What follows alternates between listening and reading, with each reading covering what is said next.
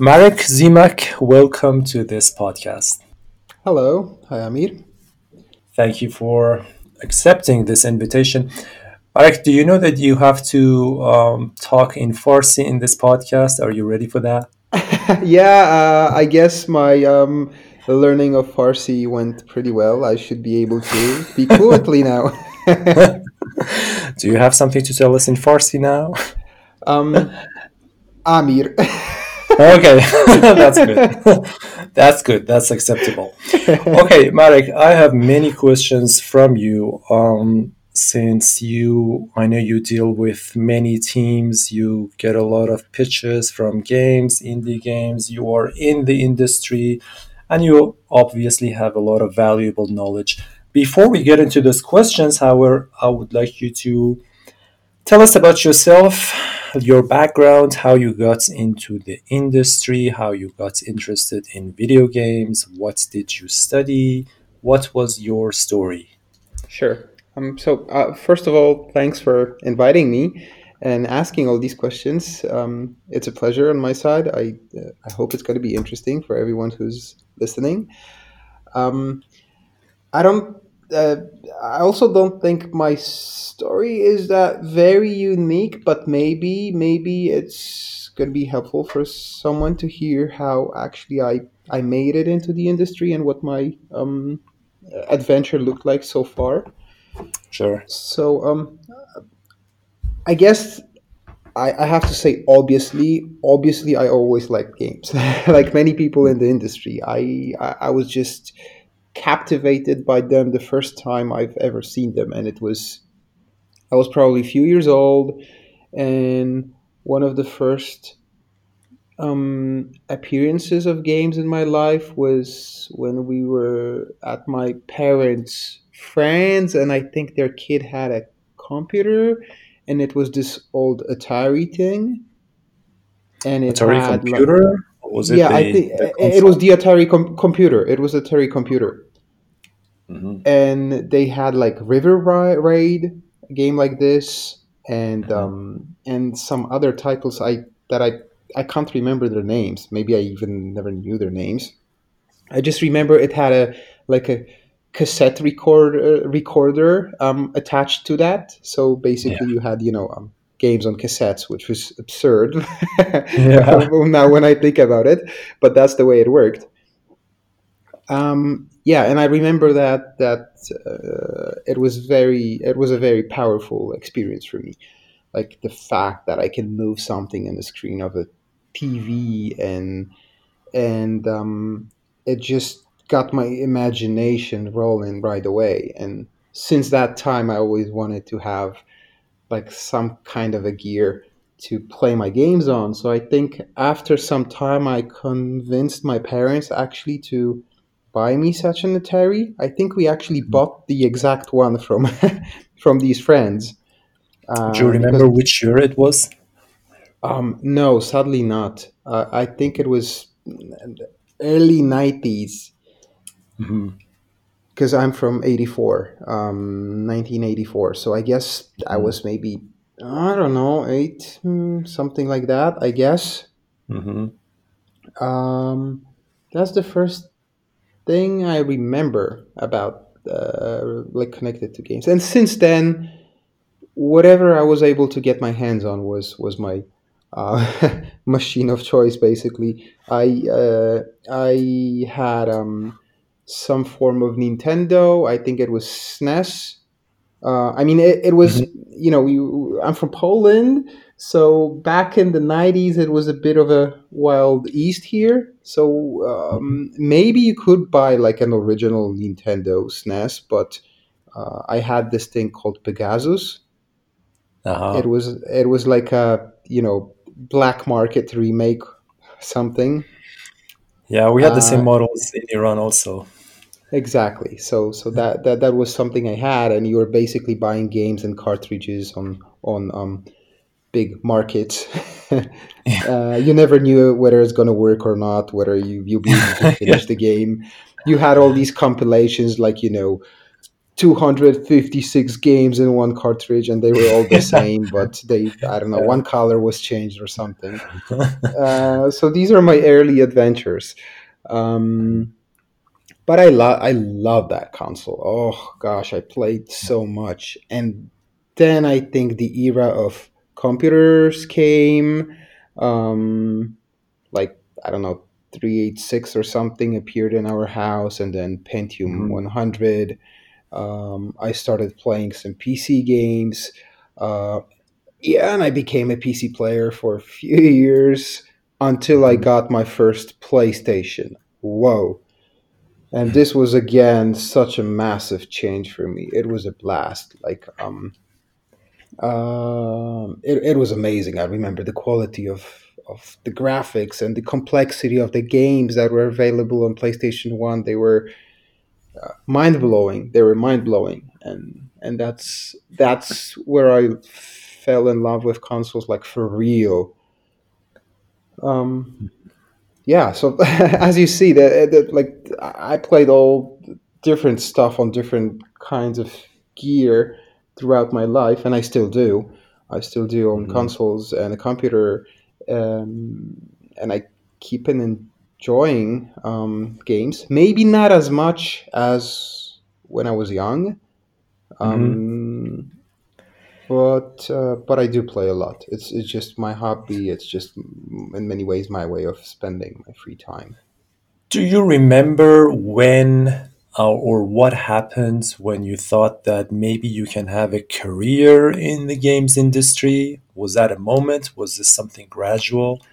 Um, I think I never believed I can have a career in, in game dev.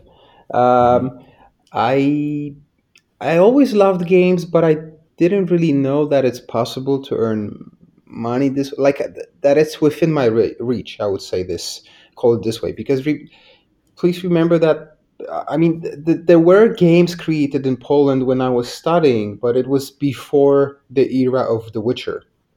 Mhm. So, and, and The Witcher changed a lot in Poland because um, it became really popular internally in Poland as a big product that's super successful. It actually established a game development career as something that's legit and and um, may you know bring you money and fame.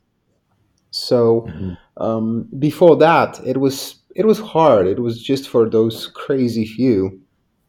Um, so I, I I've never been really thinking about doing that for life. Uh, I I wasn't. I never really did know what I want to do. I had many interests, but none of them were very um, like very serious.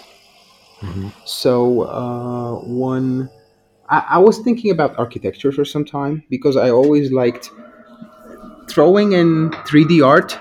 This was connected to games because I still Mm. admire good um, art direction in games, and and, and I love like 3D models, observe looking at them, and, and, and just observing how the industry changes every every year. Um, so uh, in general, I, I like the visual aspect of games, and I uh, I like architecture as well. So there was a time in my life in high school when I was thinking that maybe I'll become an architect, Mhm. uh, and I started learning how to draw because you gotta pass pretty serious exams here to get into architecture, like drawing exams. Um, and this was with me for maybe two years. That idea, but then um, then I resigned for some some. Re- I, I I think I know why. I, I guess I wasn't as good as I wanted to be uh, at drawing. Probably I didn't practice as much as I should,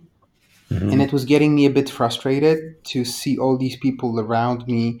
How because they, some of them were truly amazing. They were super skilled. They were after like these um, art high schools and drawing since years, and there was this massive gap of quality bef- between what I was doing and what they were delivering during those like you know courses that were preparing us for the exams. Mhm. And um, I guess it was too much. It, it was too emotional for me, so I, I, I just quit.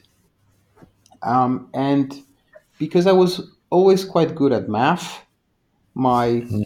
other choice was to um, start studying programming because it was um, it was somehow connected to what I'm good at. It it did sound interesting at least a bit, and um, it was very popular. It was very popular. It was it was uh, 2003 when I started my university, and yeah, IT was booming and growing, and with all the banks opening in Poland and and like um, all the IT companies um, outsourcing their work to different Polish sub companies. Mm-hmm. Um, so it did sound like a good solution. Um, and I started doing this. so I started I started studying um, IT and programming. Basically, I did my uh, major there uh, and my my masters. Mm-hmm. Um, and as I was studying programming, I wasn't sure what exactly I'll be doing once I finish that university. Um, I never really thought of myself as a, I don't know, a, database specialist or an OS programmer, something like that. Mm-hmm. I guess I was just open for for different possibilities, waiting for what life will actually throw at me. Mm-hmm. But when I was in my fourth year, I think, I was studying for five years.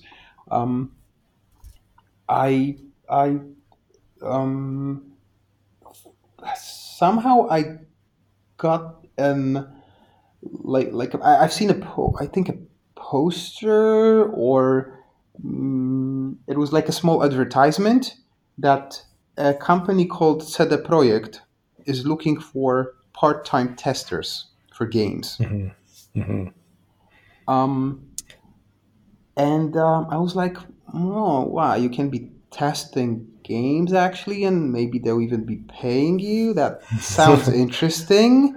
And this is so, before Witcher One, right? Yes, this is before Witcher One. Mm-hmm. So I decided to send my CV to that company.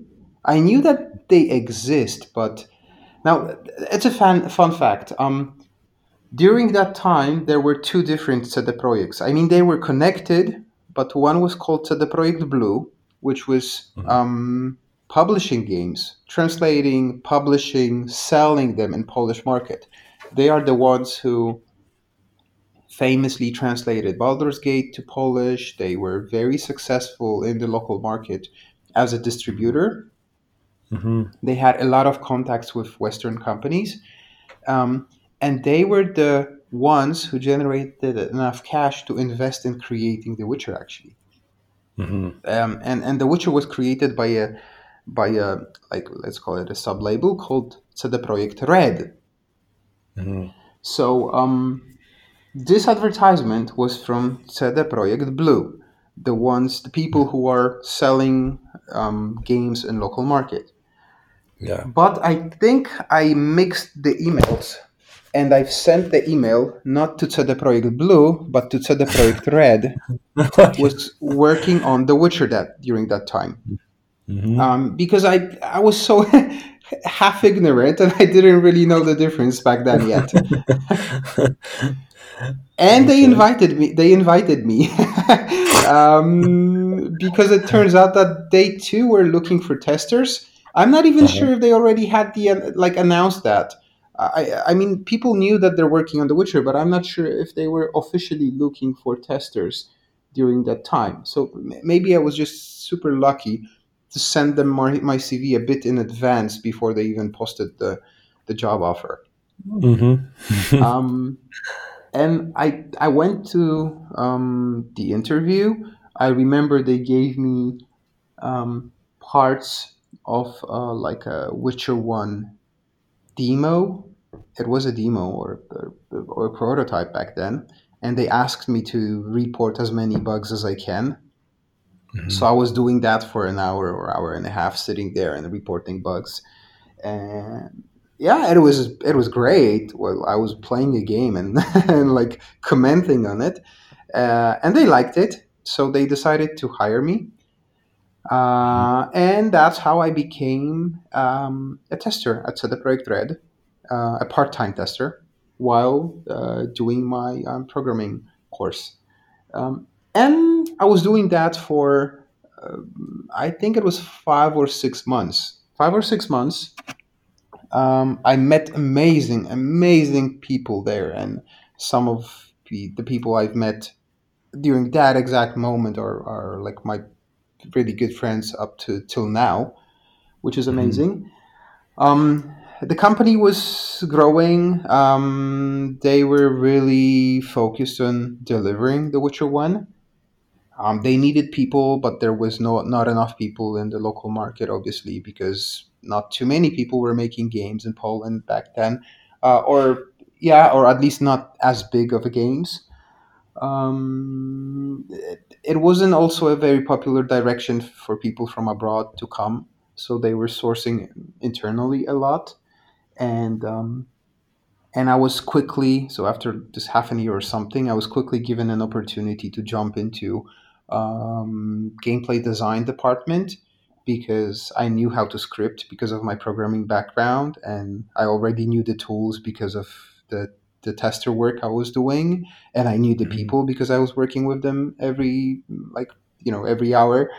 Um, yeah, and that's how my serious game dev career started. Um, so when they asked me to move to um, gameplay design, oh, they yeah they they also wanted it to become full time already because they were like, oh my gosh, we need people so much, we have strict deadlines and so on, and this became a really big challenge for me because at this point, I think it was it was during the vacation between fourth and fifth year or something like this of my university. I basically had to um, work full time and study full time because tho- those were like like yeah full full full time university. Um, luckily, the 50 year part of it was focused on delivering the master thesis. I didn't have so many classes, but I remember it was it was quite difficult to connect these both, um, especially that CD Projekt was taking uh, all the time I was able to give them um, back then already. uh, yeah, and, and and and I kept on working on on on The Witcher one. That was the very end of the project, and then I was working on The Witcher Enhanced Edition. It was like a, a series of improvements we were making across the whole, uh, across different game systems um, to re-release the game.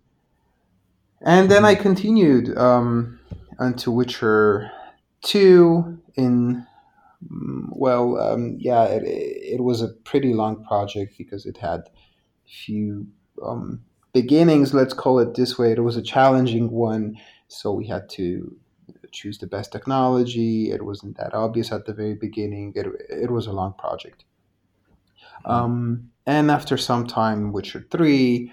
Um, but during my CDP career, I also was um, I had a this small gap. I remember. I think it was after we're in the middle of Witcher two.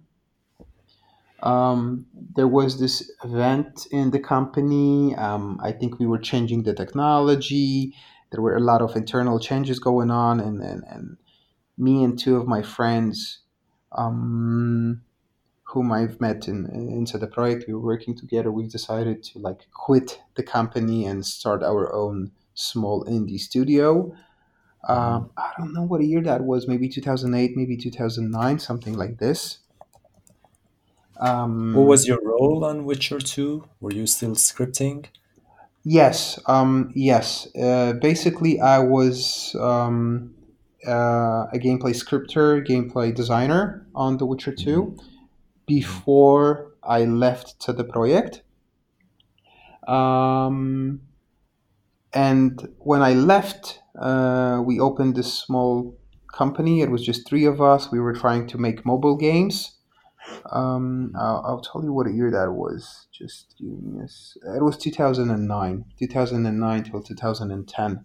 So we were doing a little bit of outsource work. We were working on some smaller indie games, but it was a little bit before the indie revolution uh, appeared. I think it wasn't that obvious how to sell uh, indie games during that time. Um, so it wasn't it wasn't easy for us. I mean, we were very optimistic. We were a little bit crazy, um, uh, and we kept on doing this for a year uh, until basically our money ran out. we had really small incomes, uh, and we burned out all our savings. So after one, and, and so the project always wanted us back. Um, so Mhm. after one year, we we two of us, two out of three, went back to CD Projekt. Oh, Yeah. Um, so that was I was at CD Projekt for almost three years. Then I left them for a year, and then I came back. But during that gap year, I fell in love with 3D art a lot. I started modeling. I started like doing stuff in ZBrush because I was doing some levels for those indie games that we were working on.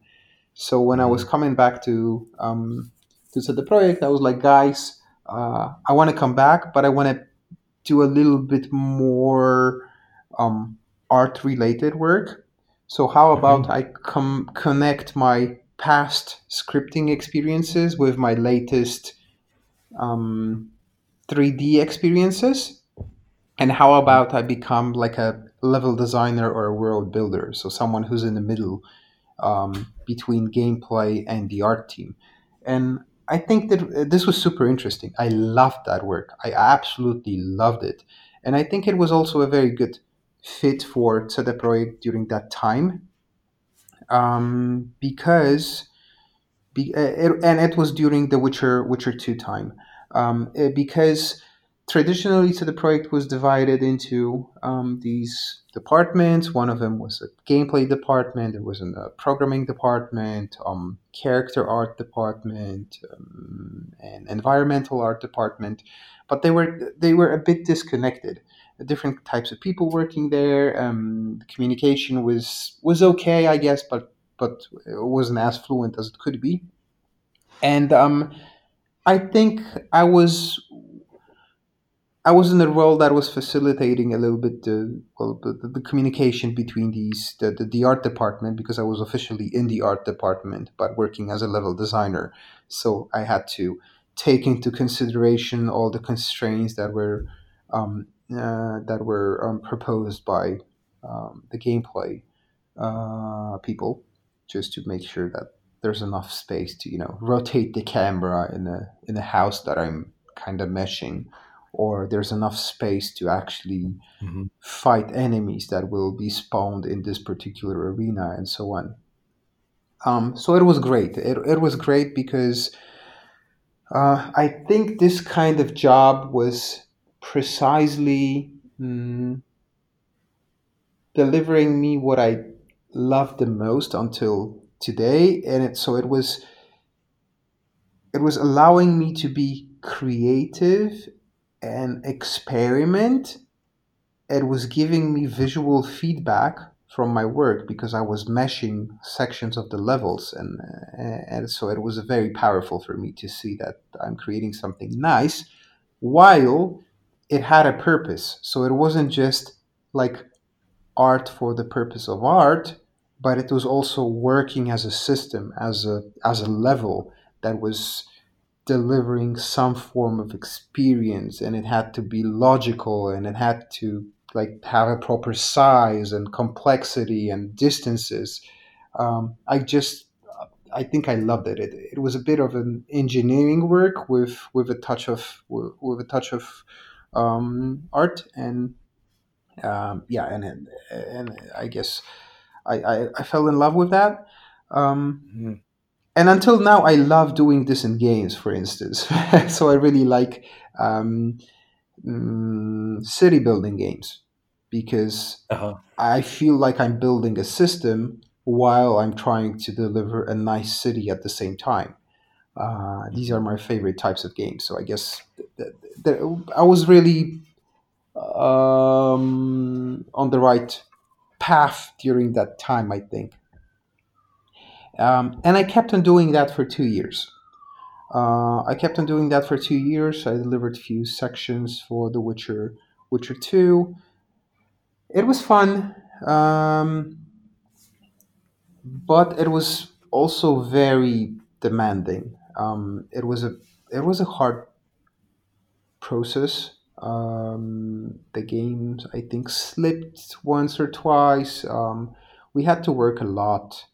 Uh, it- we weren't that experienced. It was a massive game to be delivered, a lot of content, a lot of systems, a lot of stress. Um, hmm and the company was rapidly growing and developing. Uh, and and I wasn't there were I was still very young. Um, it was 2000 and it was 2010 until 2012 and um, I I still had all these different ideas in my head and I was uh, observations. I was commenting on the reality. I was a little bit al- although I was young I was already becoming a little bit burned out I think because of of how hard we have to work in the trenches how how much um, pressure and tension there is, and and and I still wasn't sure how the game development career will will will keep on um, developing. What it's going to be like in a few years, I don't know. I just uh, it, it was a time where I wasn't sure about things yet. hmm So, um, despite loving what I was doing, um, when we were switching from The Witcher 2 to Witcher 3, I uh, proposed to change my role again um, to become a producer. Um, and my motivation uh, behind that was that, well, first of all, uh, for a few years already, um, I was a scrum master anyway. So part of my job when I was working as the gameplay scripter was to basically run our scrum meetings, prepare our sprints, uh, prepare our backlogs, and so on. This was because that was also part of my experience from the university. While studying programming, I was focusing a bit more on methodologies on of delivering software and so on. So that was that was always this part that was in me as well, this organizational stuff. Um, second of all, um, I really believe that maybe if I become a producer, and because the fact that I was inside of the process, I was in the trenches, I think I know how things look from the inside. Maybe I'll be able to tweak the whole process in a way that will be more effective and um, fun for everyone, and maybe we will avoid future I don't know, burnout and, and, and have to crunch a little bit less. hmm Um, yeah, so so again, uh, I did that. um It's very interesting that you started with programming and then you tried art. Art modeling, and you always did planning, and you ended up as a producer. Can we say that a producer should ideally have touched all of these things and know a little bit about this and that? And is that is that something that we can maybe um, conclude about the role of a producer or a good producer? Um, I'm. Uh, it's a difficult question. I, I don't want to say that I agree with that because I know some amazing producers who've never been developers. Like, I mean, producers are developers, but like they've never been delivering game content directly. hmm Um, and they're still very effective and so on. Because I think mm, you can build an understanding on what people are, are of what people are doing despite not doing that on your own. Um, hmm but you, you just you just have to you you must have a will to do that um, basically I guess. Um, but I know that most of the developers I worked with um, really appreciate the fact that a producer was touching their tools at some point, hmm if you know what I mean. Um, of course. Yeah.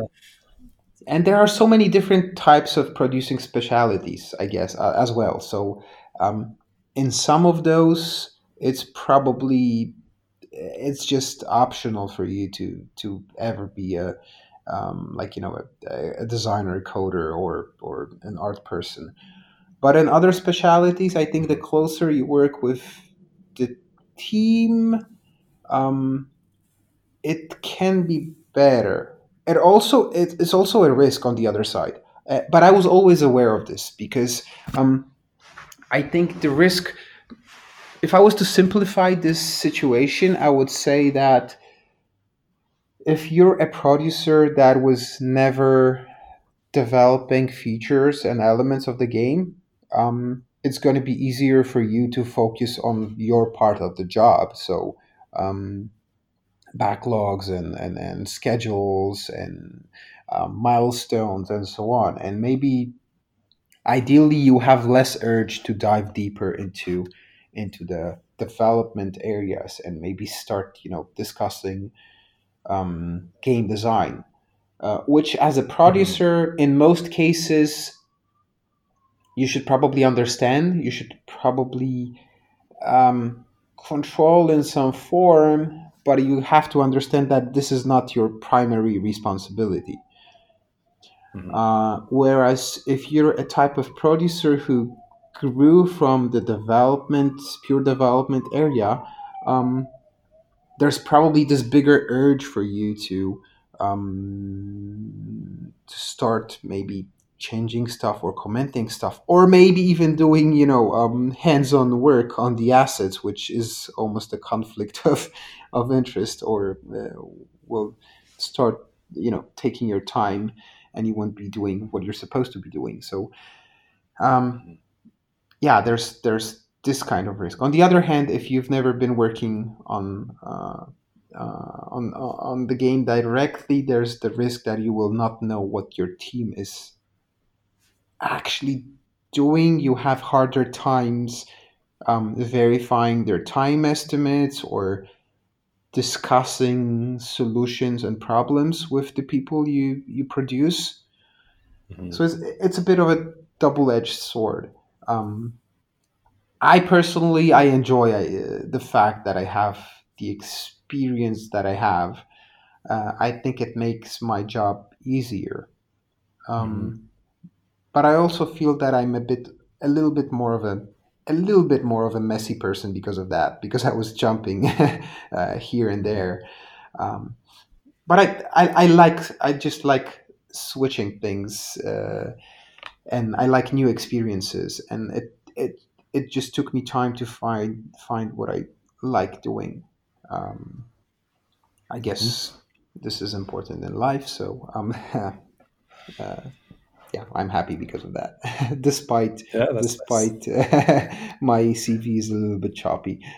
Um, so, I, anyways, it's, yeah, uh-huh. it's a challenge for for people who are interested in many things, or sometimes these people are labeled as generalists as opposed to specialists in one yeah. certain area. It's usually harder for them to find out where they are happy and find some um, have some order in their life.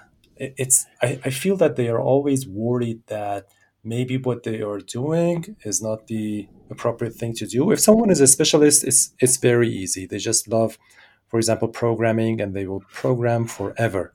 That's it. Yes. They're always happy. Yeah. But if someone is more curious about different things, a little art, maybe stories here and there, more abstract ideas, then it's it's there are opportunities to have a lot of fun, but at the same time, there's an anxiety usually because the person feels that I'm too much in a chaos, maybe. Exactly. And um, I, I agree with this. I always felt this anxiety. Um, I always felt that there is a little bit of chaos inside of me. But, well, the older I get, the better I understand the concept that maybe for some people there's there is no rest in this research basically. Maybe yeah. my ideas will be changing until my last day on earth. And yeah. and uh, maybe you know I'll, I'll, feel this anxiety because I, I do still do feel it from time to time. Um, uh, and I often think like, oh gosh, is this really something I want to be doing? Um, mm-hmm. And the answer is I don't know. I don't have a better idea at this point. I like it. Sometimes I'm fed up with it, but you know, I'm fed up with different things in life occasionally because it's just difficult or I have a bad day or something. Um, but I, if I'll find something more interesting, maybe I'll start doing it. I don't know. I don't. It's. I. I think at this stage, I don't need to convince myself that it's forever. I don't need that answer. It's for now, and it's for foreseeable future. I know I'll, hmm I'll, I'll continue being a producer for some time from now, but maybe things will change when I'm fifty. I don't know. Um, and I guess maybe it's going to be fascinating when that happens. Uh, so I'm kind of open to that possibility. Kind of open. At the same time, I think I'm responsible enough to um, not to experiment in stupid ways. I mean, this is my job. This hmm is my vacation. Um, I like it. And while I might be researching um, other areas still um, and thinking about different career options because maybe I'll come up with something um, different. I um, I try to avoid thinking that I should quit my job because I'm not fully in love with it every minute I do it. Um, Sure. It, it, it's, it would be very romantic to be in such a flow state constantly. Yeah. And I think a lot of people and a lot of, uh, I don't know, like, I almost feel that it's a cultural pressure that mm, kind of forces you to love whatever you do every minute you do it. Like, you know, you have all these motivation videos and books and talks, and like, oh my gosh, you have one life, you gotta love it. Um, Yeah. you gotta be spending time only on the things that you really, I don't know, fully enjoy and admire. But I don't, I don't think life looks this way. Yeah, I there's two things I think. One one is that passion is usually very strong, but passion fades away. I yeah, usually say that purpose is more important, purpose is more long term, and it's not it's not going to be instantaneous like passion is. Maybe you're passionate for something for a week and then you're not as passionate anymore, so it's not always the best advice to say follow your passion. Maybe maybe we should look for the purpose or meaning, which is which is more more sustaining and more um, satisfying than just following passion. Another thing is that a lot of times you become to love whatever you learn and you advance in. yeah. Because you love the always, progress and you're and the feedback you're yeah, getting. yeah. So that could happen. Mm, You don't have to love something to do it. You can do something and then love will uh, follow. That's, I believe in that too. I yeah, I think so, and I think it's uh, it, it, it's um, what happened to me a little bit because the the world building and um, and so so the more three D related part of design I was doing during Witcher Two was really close to my passion, hmm and it still is. I'm it makes me excited when I think about that, and I would often refer to that period of the of the time as I don't know, maybe a, my best work period I ever had. Um, but it was because I was so hyped and so like passion driven. But this passion started fading away. But there wasn't enough purpose for me um, to continue it. I didn't know how this will actually develop me as a person, my career. Will I be safe in the future? I had all these questions that I couldn't answer. Um, hmm and I guess the production work, while not being so um, fascinating at first glance, because I I wasn't building you know virtual worlds anymore directly.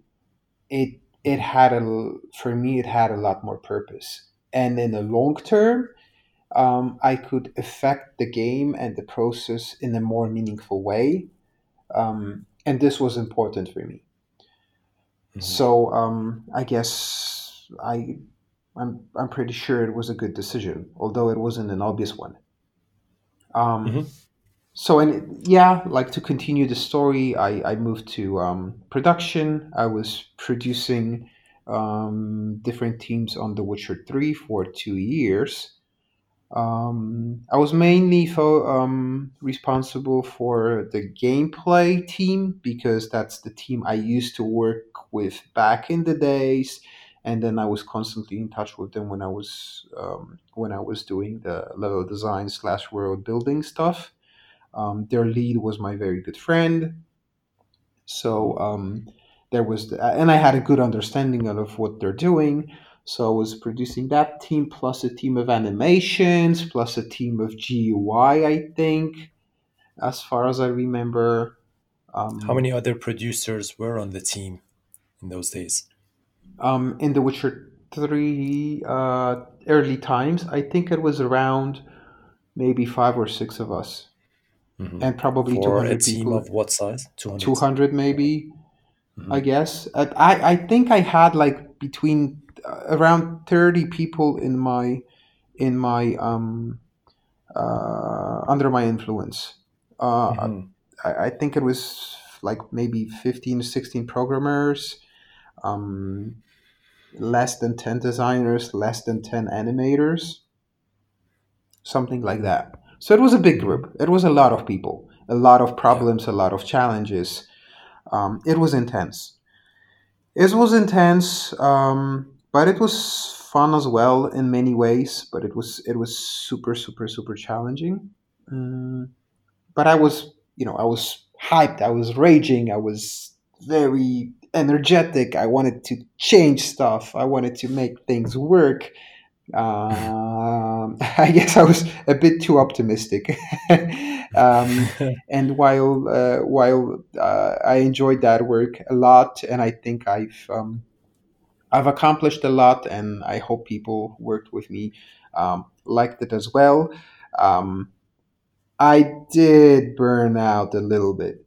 I did burn Okay. out a little bit. I mean, all the problems that I had that that I've seen before um, becoming the producer, uh, some of them are I solved, which was amazing, um, and I was super happy about that. But some of them were just, I guess, too big, too deep um, at that stage for me to handle. Um, I wasn't. Maybe I didn't have enough experience. Maybe I wasn't powerful en- enough to actually propose such changes or, or, or drive such changes in the organization. Mhm. And um, yeah, and I got very, very tired. so until the point that I decided that, okay, I, I need to change the whole environment to start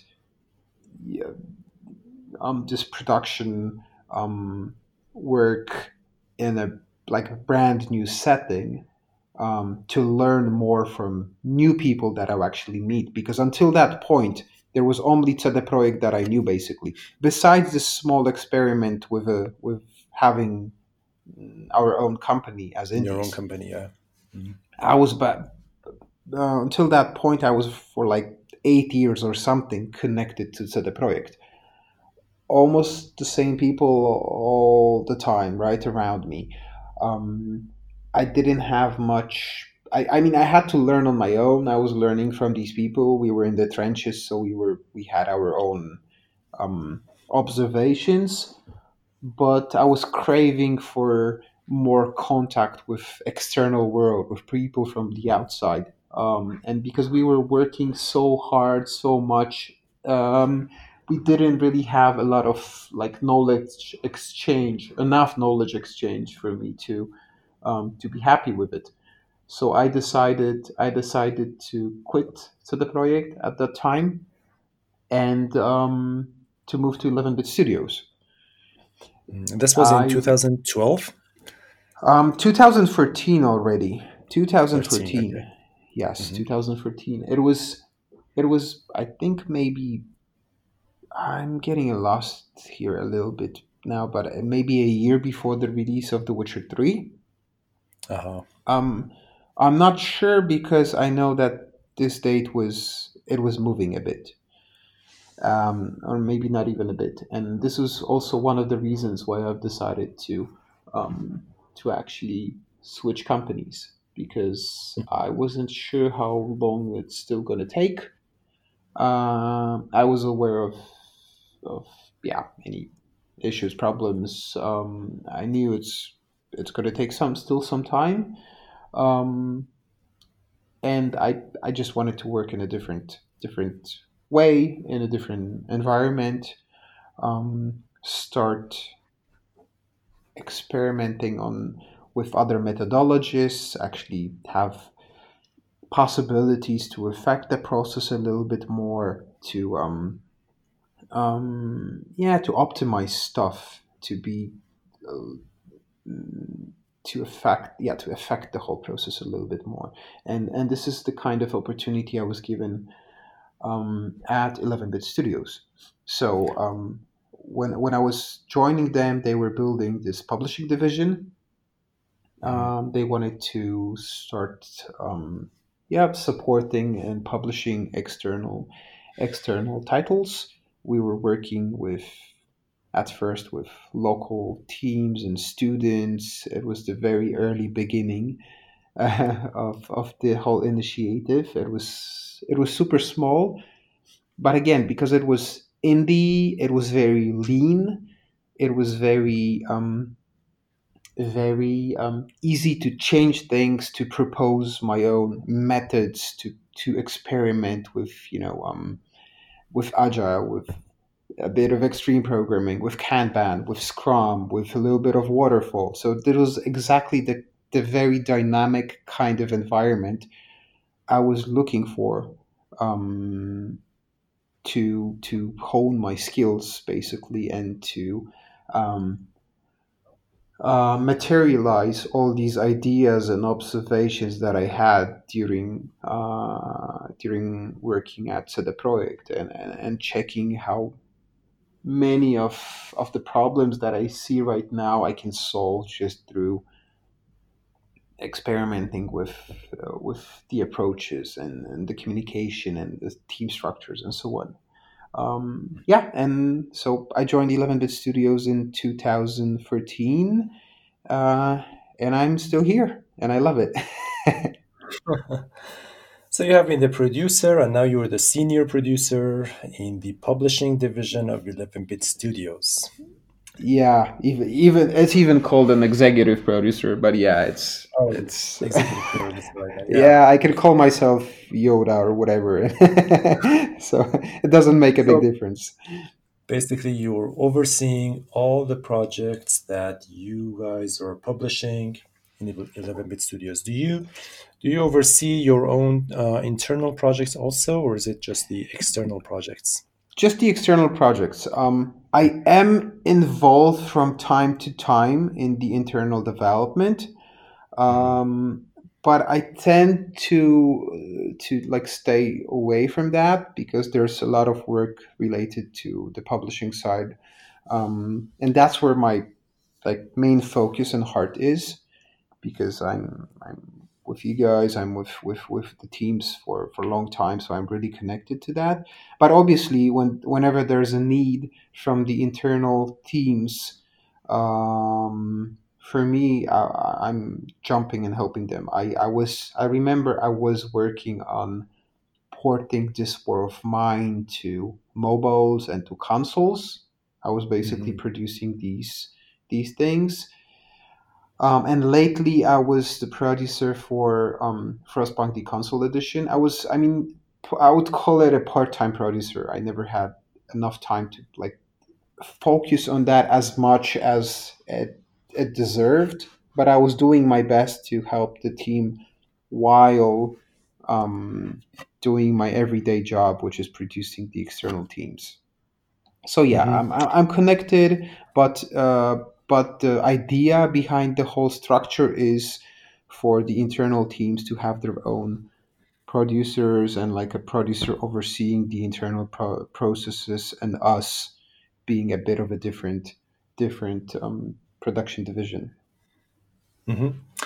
publishing is it seems to be easy, but it's a very hard job, and there are few successful publishers. 11 Bit Studios, you guys started only in 2013, and you are already among the best indie publishers. And I know that you recently published a fantastic game called Children of Morta.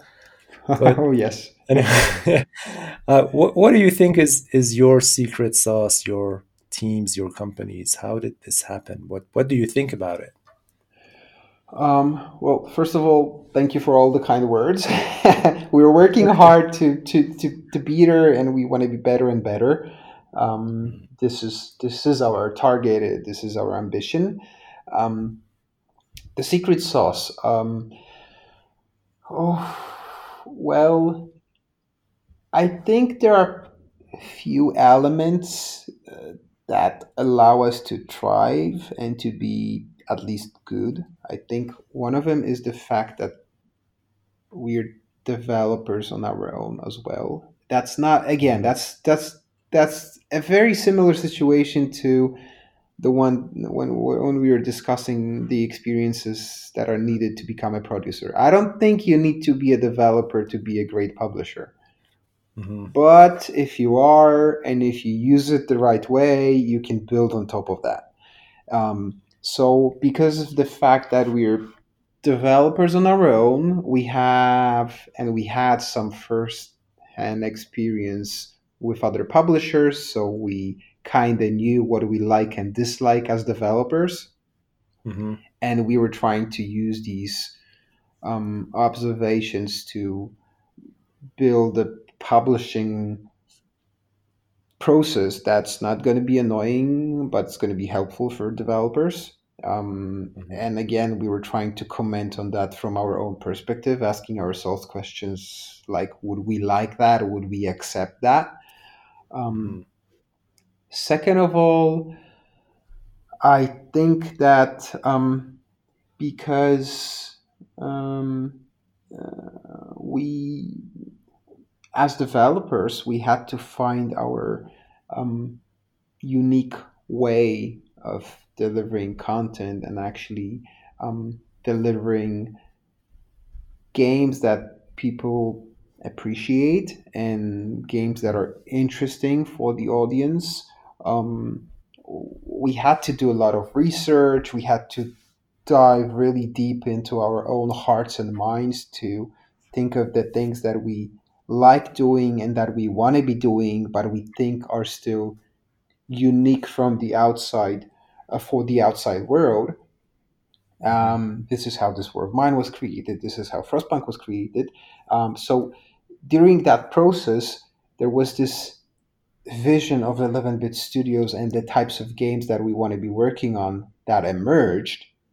Um, and it it emerged as an element and strategy not only for the internal development but also a strategy for the whole publishing division because we wanted to um, be coherent. We like the games that we were working on internally. We wanted we, we, we wanted to start delivering more and more of games that offer a similar vibe, whether from the inside or the outside. So I guess another element of that secret sauce you mentioned could be the fact that we we have we're trying to have a style. we mm-hmm. that there's a certain kind of games and flavors that we like that we appreciate, we admire. We're looking for them um, in our projects that we develop at the studio, but also in the pitches of the games that we receive as a publishing house. And we're trying to stick to that. This is limiting us a little bit, obviously, because suddenly there's a huge variety of great projects sometimes, great, that we think do have commercial potential, but they're just not our games. Mm-hmm. So we have to pass on those. Um, but at the end, we think it's a it delivers more pros than cons because it allows us to focus and hopefully more and more people are aware of our style and have certain expectations when it comes to our um, our games and hopefully just build trust and so on. Is that is that um, because yeah. you are looking for um, solidifying a specific identity for 11-bit studios publishing? Or is it mostly because you feel you can help those games and make them improve better you know their type or you know their audience whether it's production wise or marketing wise or maybe is it a combination of both why why is it that you are picky and selective in hmm uh, in signing new games Well, um, I, I, yeah, I, I would say there are three main pillars. Um, a, we like what we like. So we like a certain kind of games um, that are emotionally charged, that are commenting on the reality, that are um, trying to make us richer as people. Like they're they're trying to share some form of a message or emotion that will stick with us. Um, hmm we think these games are more interesting than other types of games.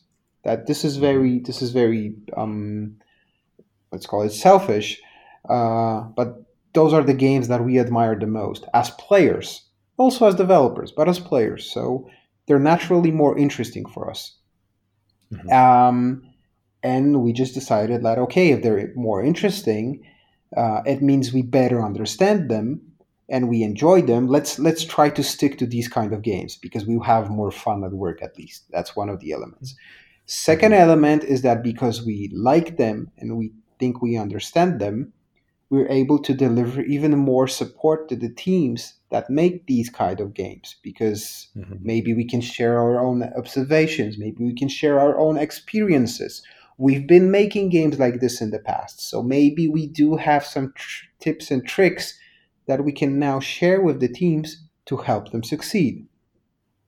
Hmm um, then there's this um, pretty romantic vision of of the game industry growing and becoming more responsible and more serious. And we like that trend. We feel a little bit obligated to be delivering games that are, you know, smart and responsible and maybe um, making the world a little bit better, like step one step after another, slowly, but but then steadily. So there's this this kind of romantic vision of working on something important and serious. Not only, you know, games for fun are fun, and I, I play all kinds of games and I have absolutely nothing against that, and I love many arcade games and so on. But we decided to show or to focus on the other side of the medium to prove that to many people that still don't understand that games are, you know, they're a form of art and they can share very powerful messages in a very, very, very powerful way um, and we want to be a part of that. We want to push that forward. We want to help that that um, vision and philosophy materialize and deliver even more powerful games in the future because it's fascinating. It's important. Um, it's our way of changing the world a little bit as well. So this is this is yet another element. hmm But um, because we're a pretty experienced bunch, and I'm not talking about myself, but my friends at 11 Bit Studios are much more experienced than I am. Um, we're also aware that this is um, this whole thing is well, it's business. It's show business, but it's business. So um, if you want to continue doing what you're doing, you need budgets and money because making games cost, and you got to you know obviously pay salaries and, and, and have a studio and so on. So there's another element that's important for us, which is business relevance, hmm um, and it's it became yet another factor of um, for for um, um, estimating the potential value of the projects that we're working on. Um, so uh, whenever there's a pitch that's coming our way, we're looking at it from different perspectives. One is a whether we understand and like this kind of a game, because if we do, we'll probably be able to help it. B is it something that that really you know is meaningful and, and and can push the industry a little bit forward and send this very powerful message because we think it's important. And then is it something that's commercially justified? Because there are many games that look super crazy and, and, and interesting and very powerful and emotional but you just know that they'll never sell. And while they're very they're interesting to look at it and to to um, interact with, um, they can't be the main focus on of of a publishing house like us or probably. Can you give an example of a game that sounds interesting but you think would not sell? Um, I wouldn't like to be. Well, a I wouldn't like to be calling uh, like uh, naming the precise titles because maybe yeah. that's that that would be yeah, nice. Just, but I I, I, I can talk about types. I can talk about types. Yeah. Um, mm-hmm. Sometimes we're getting pieces of games that are made by, let's say, a single developer who had some powerful experience in the past. Something happened in his life that's that was very emotional and that clearly is very interesting and emotional as a story. He survived some kind of a war, for instance, or he was mm-hmm. running away from a country that was where the war was raging and he saw people dying and starving and and um, well a, a, lot of bad things happening that affected him a lot and and he has this internal um urge to share that story with the world and and and, and you can see by the way he's writing stuff and, and and and he's describing things that there really is a powerful message some uh, potentially a good story there for many people to well, I can't say enjoy, but to explore and to get to know.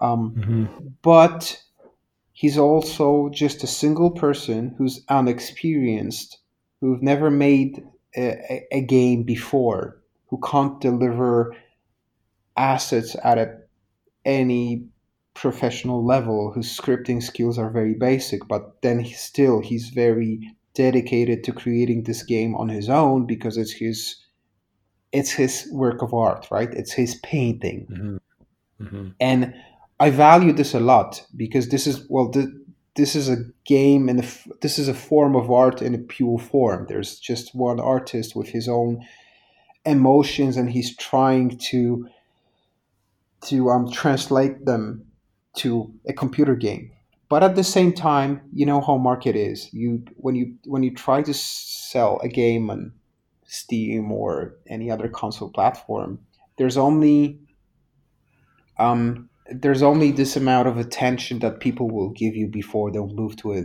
reading about the next title. They'll check out your screenshots, they'll check out your trailer, they'll check out your mechanics, and um, there's this minimum level of quality that they're expecting before they'll be able to invest their time. And I'm I'm, I'm talking about um, like not even a majority because majority of players is expecting AAA titles, so it's even any kind of indie title for them is already um, too much when it comes to uh, the sacrifice that they have to make. They only focus on I don't know an amazing Call of Duty because it looks beautiful and it's so complex, and they'll never look at indie games because because why would they? They they just want to have this feeling of of playing um, the high end titles. But then there's this group of people who are actually ready to sacrifice some of the quality, um, visual quality, technological quality to um, to be offered a different kind of experience.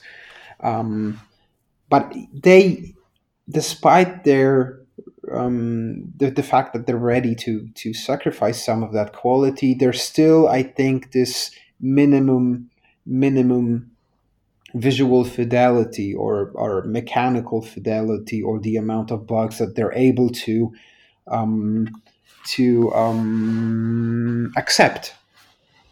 Mm-hmm. And uh, if anything is is below that bar, um, they'll simply ignore it because they'll see it as a pure, you know, artistic experiment. And while there's a group that will enjoy that, um, they're, I think, maybe they're not as big or maybe they're not um, as willing to pay for these types of experiences anyways based on based on what we observe based on what i observe often these super experimental titles they're they're not bringing enough revenue to sustain the development and the studio and, and to allow the developers to continue working on what they're doing. I mean, obviously, there are examples of, of games that succeeded despite being super simplified. Mm. Um, um, simplified, or at least simplified at first glance. Papers, Please will always be an, an example of a game like this. It's it's amazing in so many ways, but when you look at it, um, if you don't invest enough time and energy to really understand it, you're like, whoa, this is really a simplified pixel art that's using five colors or eight colors yeah. or whatever. But yeah. it, there's so much power inside of it. But but is it also an example of a game that succeeded, that blew up, that um, that actually managed to um, convince people that despite the way it looks, there's really there's really a lot of matter behind it. Not all games have this this um, the opportunity and the luxury of that. So so what we're trying to do is we're trying to focus on games that do have the message, but also um, are made by teams who are able to deliver this minimum quality that will make it easier for others to understand what they really want to say. Mm-hmm. Makes sense. How, how much do you think uh, being in Poland today is helping a company like 11 Bit Studios? Well, I guess I have two questions. One is, uh, what is your take on the rise of Poland as as a video game development hub and a country with a serious game industry? Only I think in less than 20 years. Yeah. And how much does that affect a company like 11 Bit Studios today? Would it have been different if you guys were all in, for example, France or in Switzerland? Mm-hmm. Um, okay, the, f- the first question. Um, I never know. Uh, we're getting this question a lot, but it's for me and for many of my friends, it's hard to really say what happened that we started booming as a as a as a game industry here in Poland. We're sure that Witcher um, was partially responsible for that. It's not the only big title that was made during that time in Poland. We also have Techland, for instance, uh, and they have their amazing games, um, big ones as well. But um, I think people were always experimenting with games in Poland. We had a pretty strong demo scene. We had um, traditionally good programmers um, because I think technically our universities are pretty good. Uh, math was and I hope still is in a pretty high level in, in, in Poland. So we did have computer specialists, although being an ex-communist nation um, or maybe that's because of that. Maybe maybe maybe that's how the science was structured back then. I don't know, but people were experimenting and people were were um, having fun with computers. So there was this some form of a background for that. But maybe not too many believed, just like I did, that this could become a career. This could become something that you can do professionally. And then as successes started to appear, and Witcher is a perfect example of such a success, um, it was there was some magic, I guess. There was some magic in that project. First of all, there was some magic because there was such a huge motivation and resources on the project side actually to make this happen. It took a lot of work. It, I, I don't know. This whole project was like probably seven years or something. Um, mm-hmm but they were really dedicated to delivering that and delivering that on a high quality. So, um, despite all the challenges, they just kept on moving forward. Second of all, um, it was, and it is based on a on a great book, um, which was very um, much connected to local folklore, local culture, which was undiscovered in the West. So it was uh, it was definitely one of a it was a very strong USP, something that um, that allowed the game to succeed uh, in the long run. I think it wasn't the only reason, but it was one of the reasons. So um, the long story short is that CD Projekt um, delivered a very very um, unique type of a project that succeeded in the Western market because it was very different. And the, because of its success, um, it kind of proved that making games, even if you're in Poland, um, can be an option. Um, and that it's a especially for Poles, it's a great business opportunity if you manage to succeed because suddenly you're in a country that is quite cheap to live in, but you basically sell your product for you know dollars and euros. You export, and export is amazing always. so um, yeah. it kind of it kind of proved that there's a business reason to do things like this and that there um, that this type of career can um, bring you, like I said before, fame and money as a developer. So people started believing that, oh my gosh, maybe we can be making games right now, and this all started this big, big um, snowball effect of people jumping into the industry like crazy because suddenly they found out that what they love, which is computer games, can become their job, and that we we as Poles started believing that it's uh, that it's possible to deliver something that's going to be fascinating for for the rest of the world. And yeah, this became almost like a kind of a patriotic thing. Do you think the government had any any effect on that?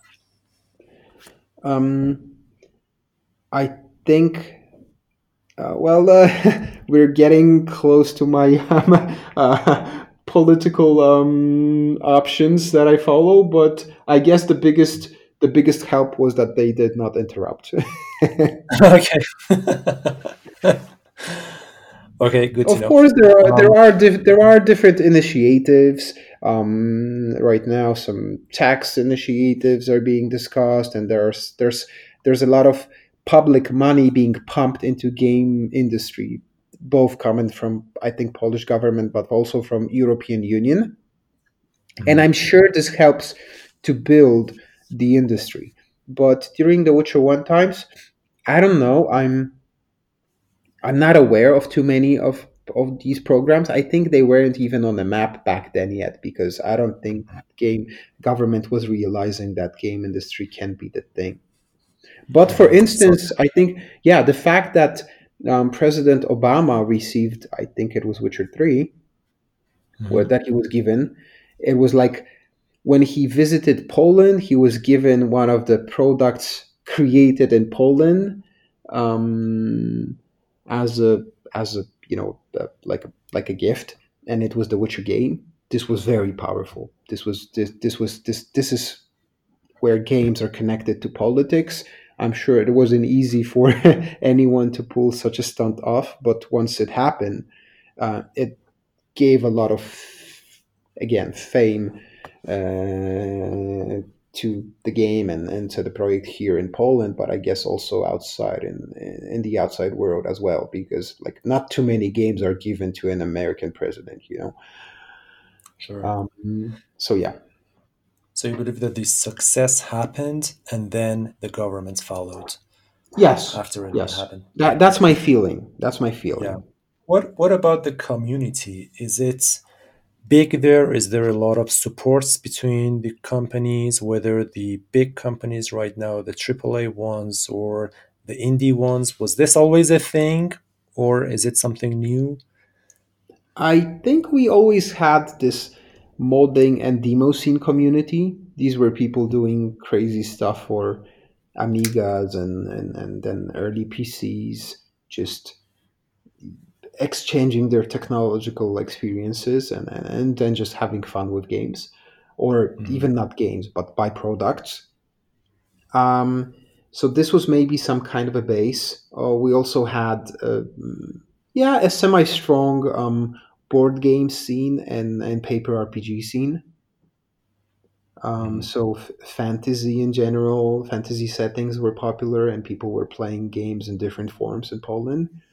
Um, and this also became like a backbone of of parts of the nowadays games industry because that's where many mechanics designers came from or story designers they were just writers or or um, game masters in the past mm-hmm. um, but but obviously things started changing once um, once uh, the game industry was becoming a business.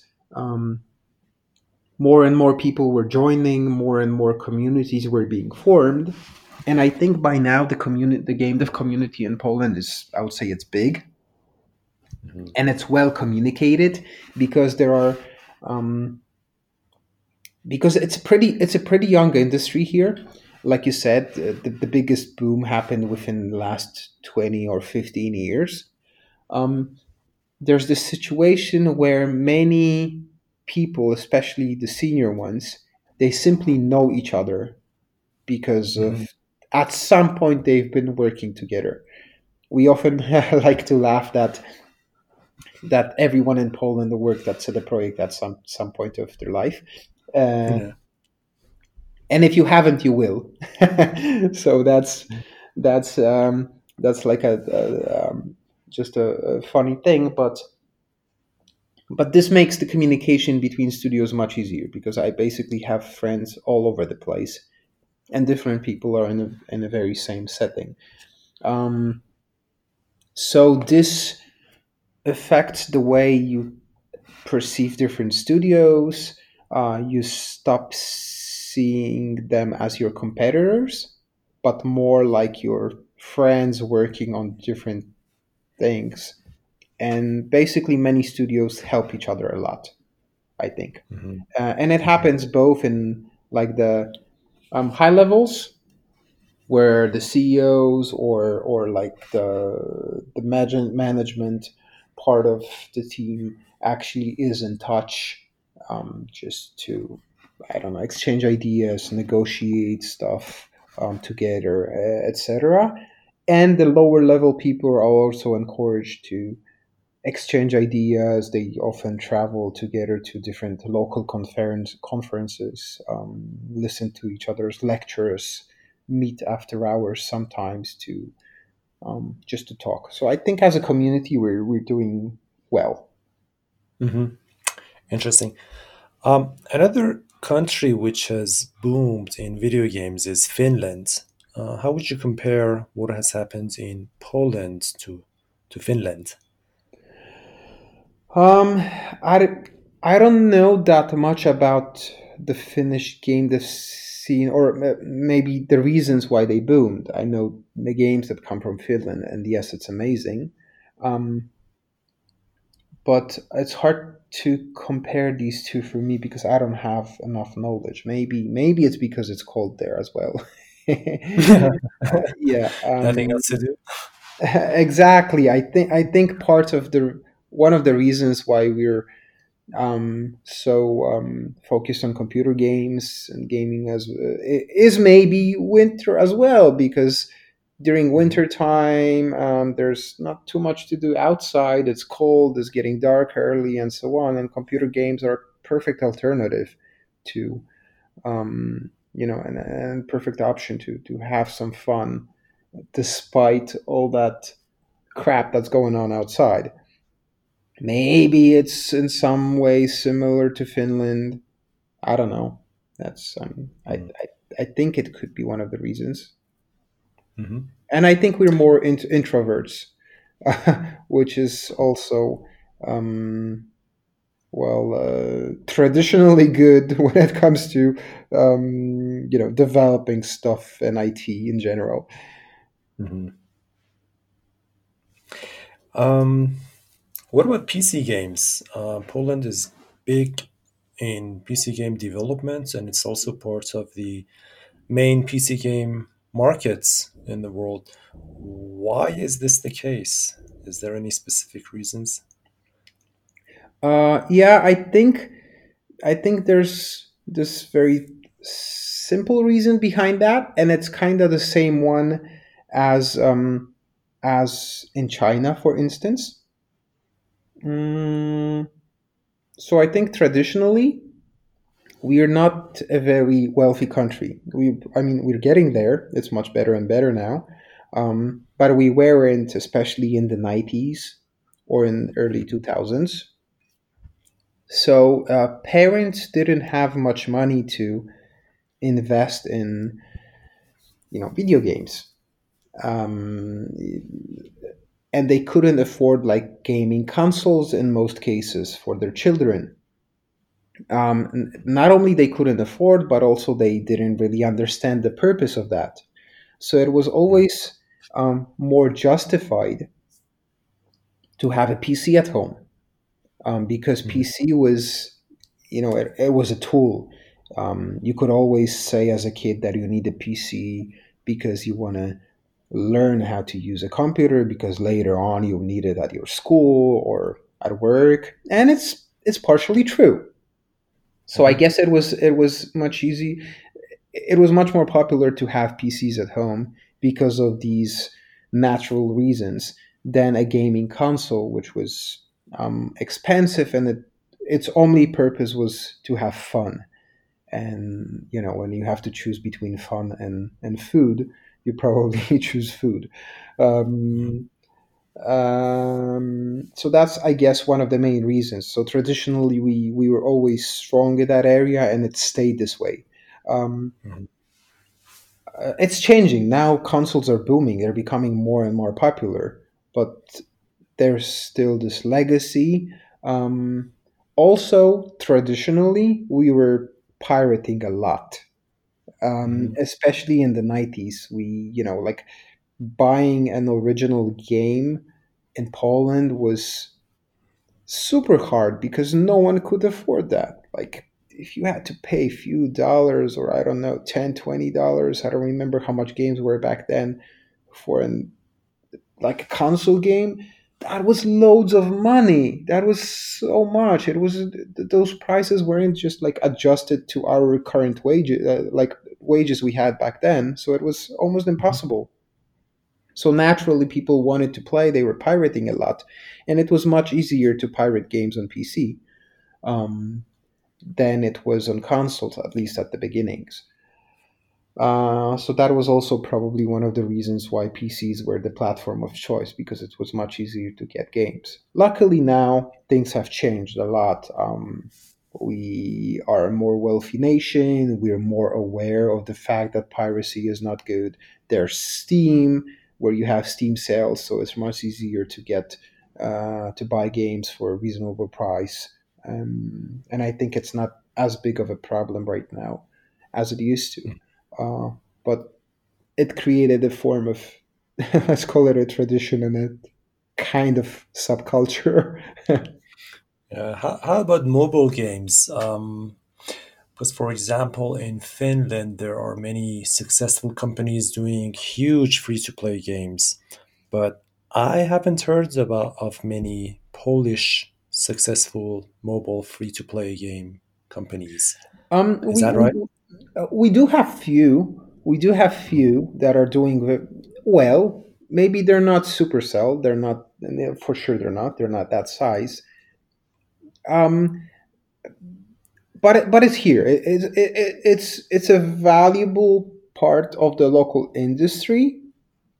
It's Mhm. just that um, for most they're a bit disconnected. I have a feeling I, I'm not in touch with. I I know the people working on games like this, but I always have a feeling that they're a bit of a different pillar of the gaming world, and they they have their own conferences in many ways. They're a bit of a, like cooking in their own sauce, and Mhm. so there's a big line that's thrown between um, AAA and indies that are focused on premium experiences and those who are into free to play games. So they exist, but um, but I think we're not in touch as much.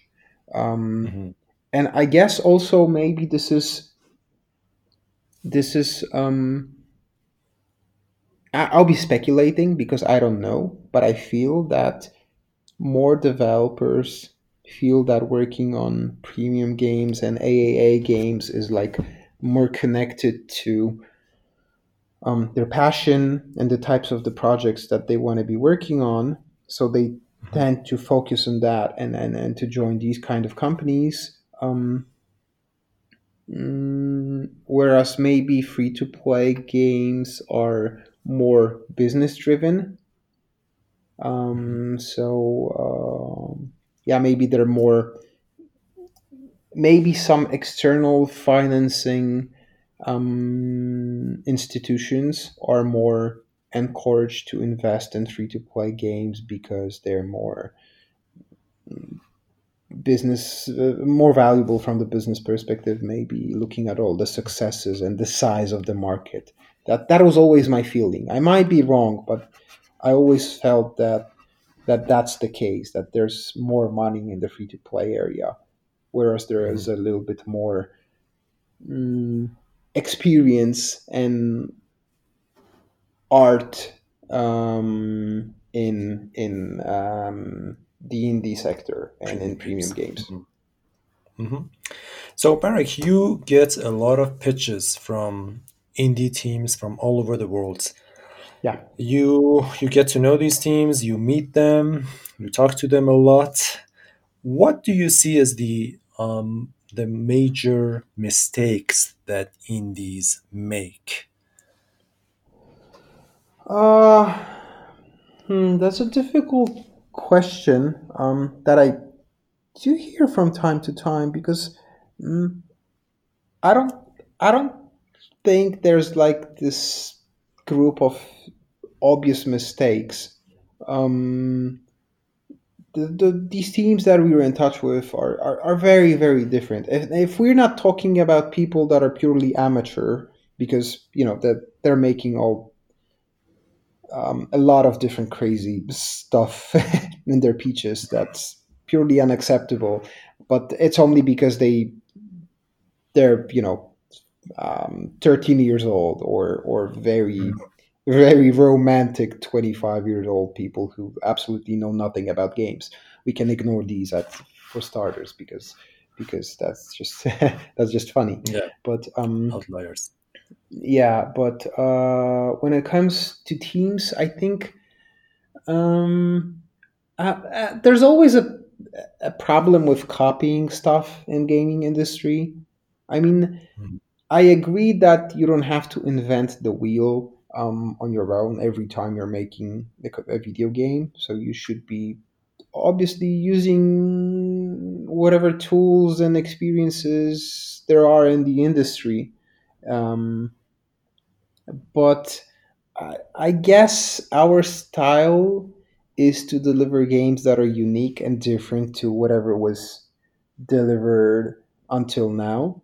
Um, so um, whenever I see a title that's a pretty obvious copy of another title, of course, it always has this little bit different, I don't know, color theme and not as good of an execution. But in general, you can see clearly that it's a copy of another title. Then um, I'm always, yeah, that that raises my concerns rapidly. So I, I mm-hmm. strongly believe that in most cases, if you're to invest your time in and, and make a computer game, it, it, it, it should be somehow unique because the strategy of just delivering a very similar project um, and hoping that people will, I don't know, switch from one to the other without a really strong and good enough reason is not the best strategy, in my opinion. So um, yeah, it's it, it, it's the lack of creativity or lack of innovation, I would say, is often a problem. Mm-hmm. Um, and oh, that's that's the that's the first thing. The second thing, maybe uh, connected to that a little bit, is the lack of of matter. Let's call it this way. Even if the projects that um, are pitched to us are are unique, there's like um, they're not how to say that. Uh, there's novelty without purpose, I would say. So you can see that there's something that never has been done before, but it doesn't create a mix that's exciting. Mm-hmm. And, and and novelty just for the purpose of novelty is, I think, not good enough. You you, you need to propose something novel that's better or that's a good enough alternative to everything that's around. Because if it's not interesting enough, then again, why would people give you their money? So I think these are the, the, the two most important elements uh, to think about, and then um, yeah, and, and and and a pretty common mistake. I think it's a mistake mm-hmm. made by some of the teams that that we're in touch with. Interesting. What, what kind of a pitch do you expect developers to send to you? Do you expect it to be fully with all the details? What What are you looking for mostly in the pitches? Well, you talked about the type of game. It should match, for example, 11 bit studios strategies. Yeah. That's one. But what else do you think is important in the pitch? Is the team important? But mm-hmm. um, we well if you're to understand the, like a publisher but also probably anyone involved in the gaming business seriously um, you have to understand that this these people are uh, probably looking for two things um, in early stages. A it's the vision and the interesting um, proposition. So let's call it maximizing the potential because if you have a, a, an interesting product there's a there's a probability that people will like it. And then the other side of that is limiting the risk because it's not enough. Making games is so hard that it's not enough to have an idea. People have ideas but making a game is a whole um, of a challenge on its own. So we'll always be looking at the pitches from these two perspectives. So, A, we would like to be informed about what the game is supposed to be, what's fun about it, um, because it's not that obvious, you know, uh, often, especially if the game is novel. You, you gotta spend some time in preparing a pitch in a way that will actually allow an outsider to understand what you're after, what your goals are, why is this even interesting um, sure. So that's one of the elements. Um, and the second element is to kind of try to prove that not only you can think of a setting and an idea for a game, but you can also execute that. And then a variety of different sections come in play, like budget, because, well, you, you, you got to know how much you're asking for that um, especially if you need the financing from a publisher, and then we'd be checking whether this budget is reasonable at all. If it's too small, it's bad because it means you're crazy or you know nothing about games, or um, it's just going to be too small and never will reach the quality it has to reach. If it's too big, we'd be like, oh my gosh, why is it so expensive? So um, that's important. And there's the team, obviously. If you're a one man army trying to make a GTA, you're crazy. um, but uh, and we do get pitches like this from time to time, so it's funny. Um, then you know if you're a hundred people working on a small, super small platforming game, then probably it's an overkill. So it's also bad. So that's that's another element that we'll be looking at.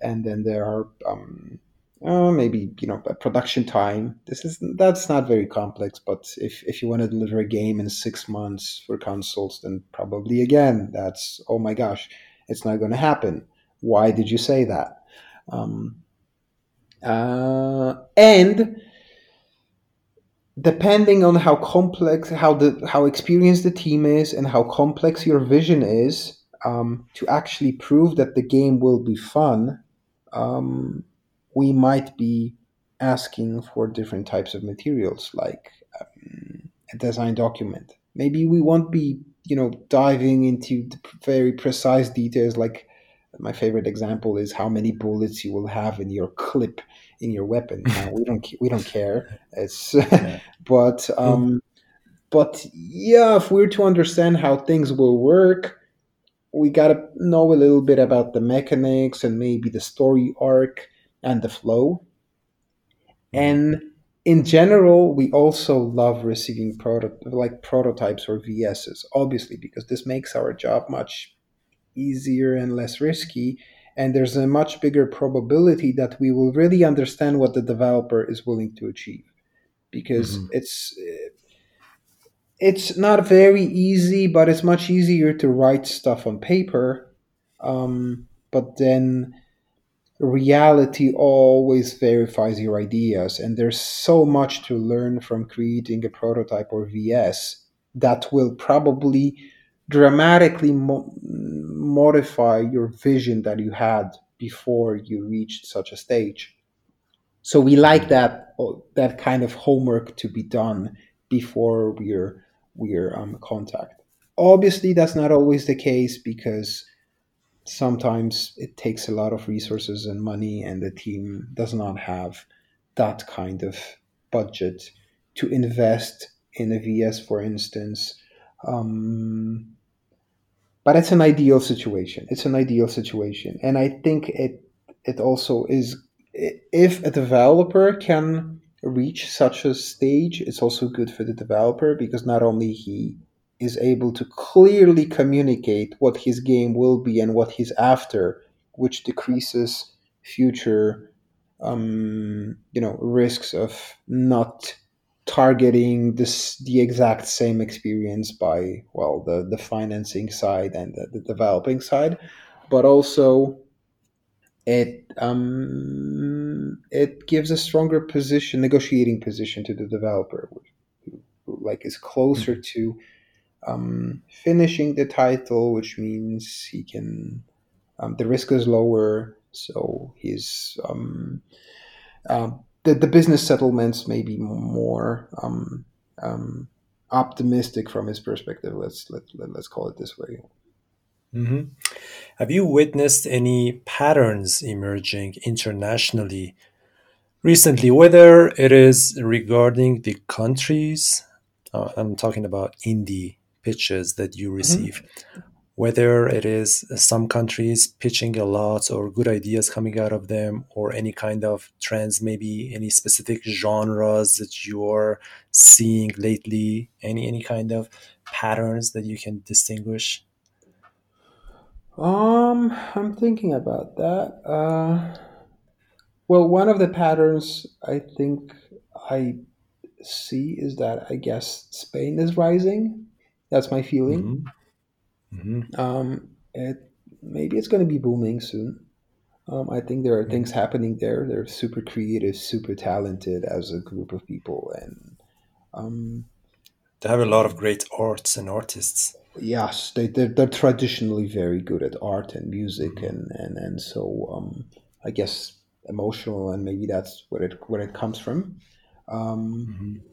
So uh, a lot of great ideas coming from that part of the world. That's super cool. Mm, maybe maybe it's also I don't know. Maybe it's connected to the fact that they don't have like these massive premium game studios located there. So there's people in general there. I have a feeling tend not to copy stuff. Their ideas are pretty novel. Um, mm-hmm. Uh, which is great. Which is great. It, it, means their development is more art driven than than I think business driven or technology driven. Um, at least, uh, at least um, the peaches that we're usually receiving. Um, mm-hmm. What else? Uh, there, there are peaches now coming from all over the place. All over the place. Um, which is which is fun to see. Um, I guess maybe South America will start playing a bigger role in the future. Um, hmm I've been to different countries there, and many people are looking for ways to get into the gaming industry, and they, they're really working on games. They have their local scenes and communities focusing on this. I think they still yet to have a little bit more local successes um, and bigger hmm studios to educate the crowds in how to be how to um, make games in a professional manner that are commercially justified because i think that's one of the problems of the region is that many of the game pitches that we're getting from these regions are just not good enough um, when it comes to quality in general or or um, maybe copycatish in some some ways. Not all. Some are absolutely amazing, and there are some good examples of super successful teams from these regions. But in general, I think as a region, they they need to professionalize a little bit more. And once that happens, I guess they might explode because I'm a big I'm because of what we're doing and what our way to suc road to success was in Poland. I think I believe in um, in game developers that come from let's call it interesting regions. Uh, interesting meaning not uh, so much affecting the world pop culture Yeah, because um, they have they have having more different to cultures. yeah they have more to offer. They have more to offer. hmm Um, there's a lot of freshness that comes with them.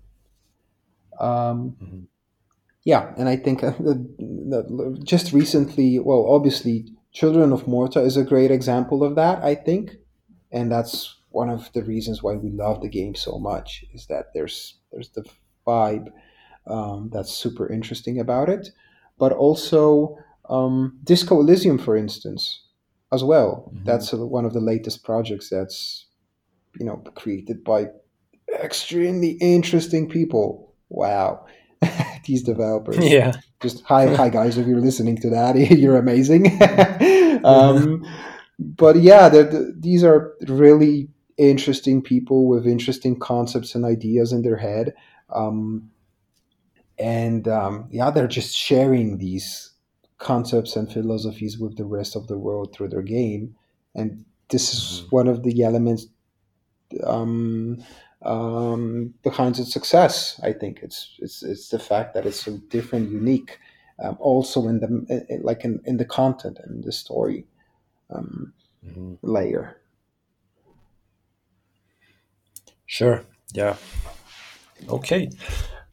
Do you find any time to practice anything, Marek? Do Do you have any self development plans, or is it work taking all uh, all your time?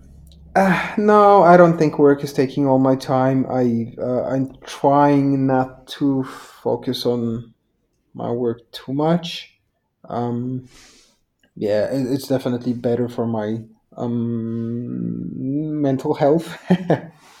so I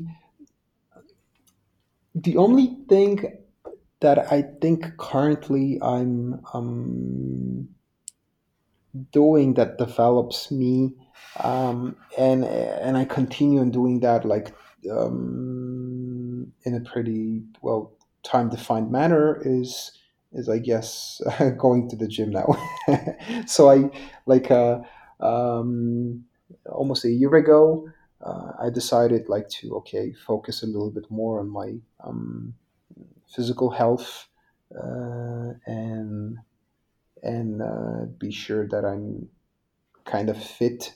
Um, and I find it super interesting now. I mean, it's I can see how the fact of going to the gym or to different kinds of I don't know I, I do CrossFit a bit and, and stuff like that, like how it develops me as a person, but not only physically but also mentally. Did that this actually affects my work as well?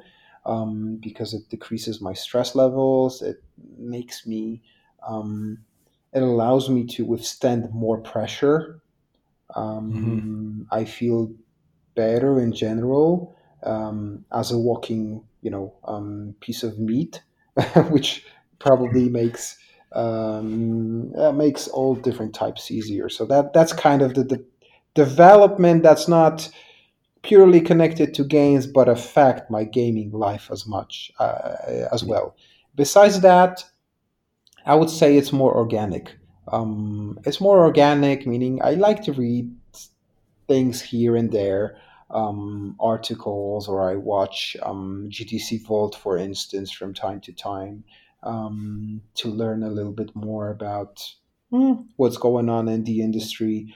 Uh, I do a lot of research, like market research, but this is connected also to my hobby. So I tend to spend a lot of time on Steam and gaming pages to discover new games, read about them, and learn what's going on in the industry. Um, mm-hmm. But I think that's about it. I don't have a very strict besides besides the physical activities. I don't have a strict development program for my skills yet. I'm thinking about picking up a postgraduate course that would be a like a, a second one. I've already finished like my MBA studies a few years ago. Um, I mm-hmm. might be joining another course of a similar kind in some time, but um, I'm not ready for that yet. okay. I try Keeping yeah. busy. I, yeah, but at the same time, I love doing nothing. I just absolutely love doing nothing. I love being lazy. I love having no responsibilities. Um, mm.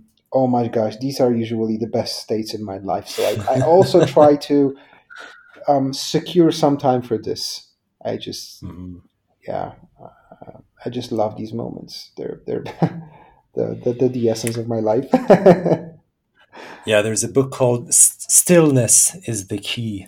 It talks about how stillness and actually uh-huh. doing nothing, like you said, is is a is a huge factor these days, especially when our world is really full of distractions and our minds are fully polluted with all the messages, all the information coming in and going out. So he talks about different ways that you can regain stillness.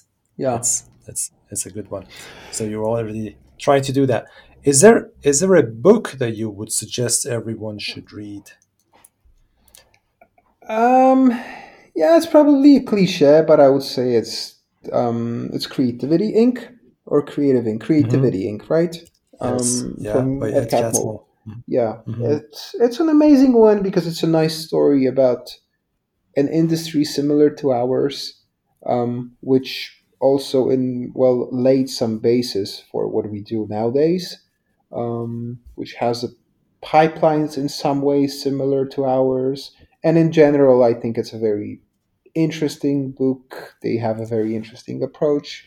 Um, Ed Catmull is clearly very smart, so I guess this is this is the one I would be recommending um, when it comes to books that are more like connected to to our work. Fantastic. Do you also read fiction? I do read fiction. Um, I do read fiction from time to time. Um, yeah, Anything if I was to recommend, yes.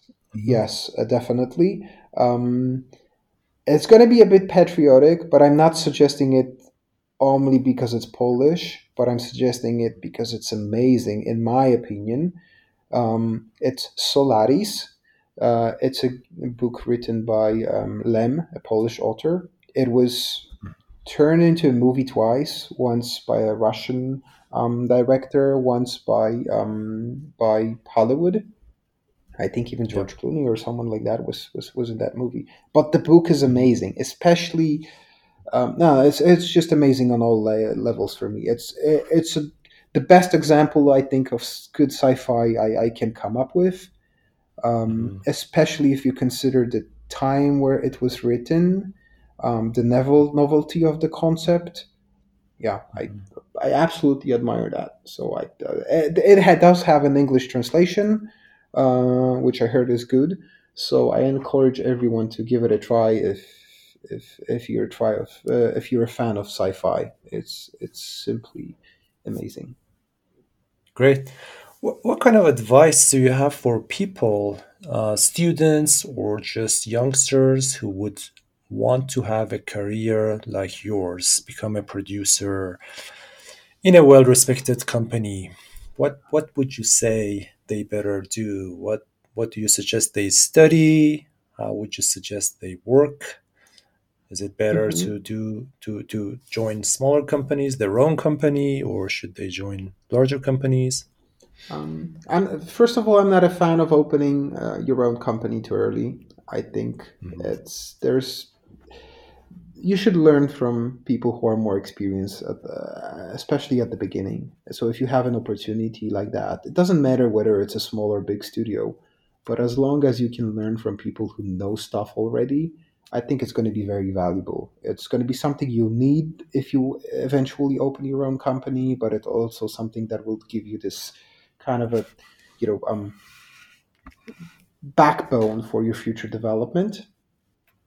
Mm, second of all, I think you got to be working hard to build understanding of what games are and how games are being made. And this is very general, I know, but this is what the work of producer actually is. Like you should you should understand what is this environment all about? What are all these people doing?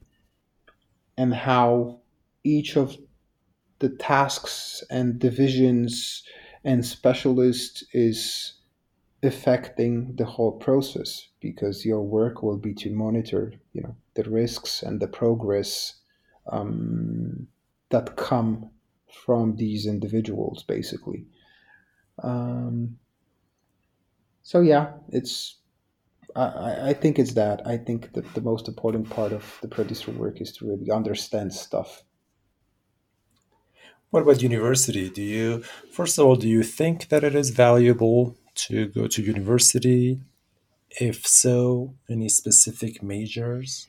mm, i know people who are very successful in the industry and who never finished universities Um, I myself did, and I think it was valuable, despite it wasn't something that directly, like many of the subjects I had back there, are not affecting what I'm doing right now, anyhow.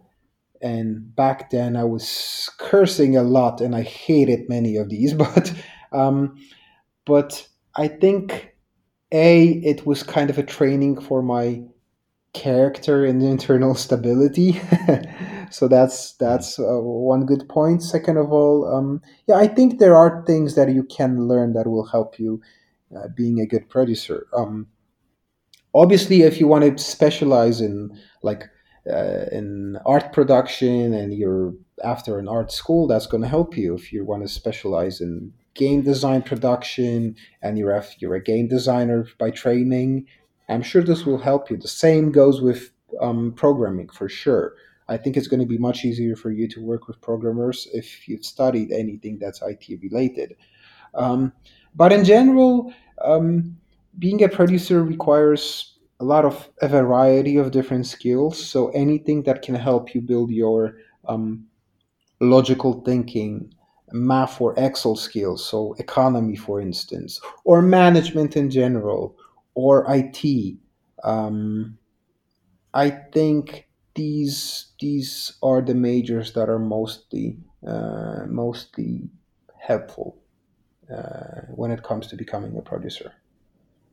How, how did you learn about management yourself? Was it mostly by experiencing and thinking about it, or did you study it? Which one had more effect? You, you studied MBA, you mentioned, right? Yeah, yeah, I, I did a two year course um, in one of the local universities. This was, I think, this was a big thing for me actually, because as a, mm, as someone who was trained to become a programmer and then someone who had mostly development background, I felt a little bit out of place when I was doing my production job. Um, I felt that I mean I liked it, and I always, like I told you, was close to Scrum and to methodologies. Uh, I was writing the master thesis about it, but I felt that a, a management is this kind of black matter that I don't know anything about, and uh, that I'm not trained to know things about it, and maybe you know the imposter syndrome was kicking in, and so on. So, mm-hmm. um, having a little bit of formal training in that area was helpful a lot because, oh, A, I learned some basics from all over, um, like basics of, I don't know, marketing, but also management, a little bit more statistics, some economy, um, some finance. Uh, but it also gave me this, mm, let's say, a kind of a medal I could wear and, and I could I could wear in front of the mirror to convince myself that now I can read management books for instance or listen to any any um, management lecture and mm-hmm. I should understand it because I do have some formal training like it's I'm not I'm in the right spot right now mm-hmm. and you know obviously like the, the, the whole course it did change a lot probably not as much as uh, as I thought it will. Um, but I needed that. I, I, I needed that paper, I think, to convince myself that I'm in the right spot as well.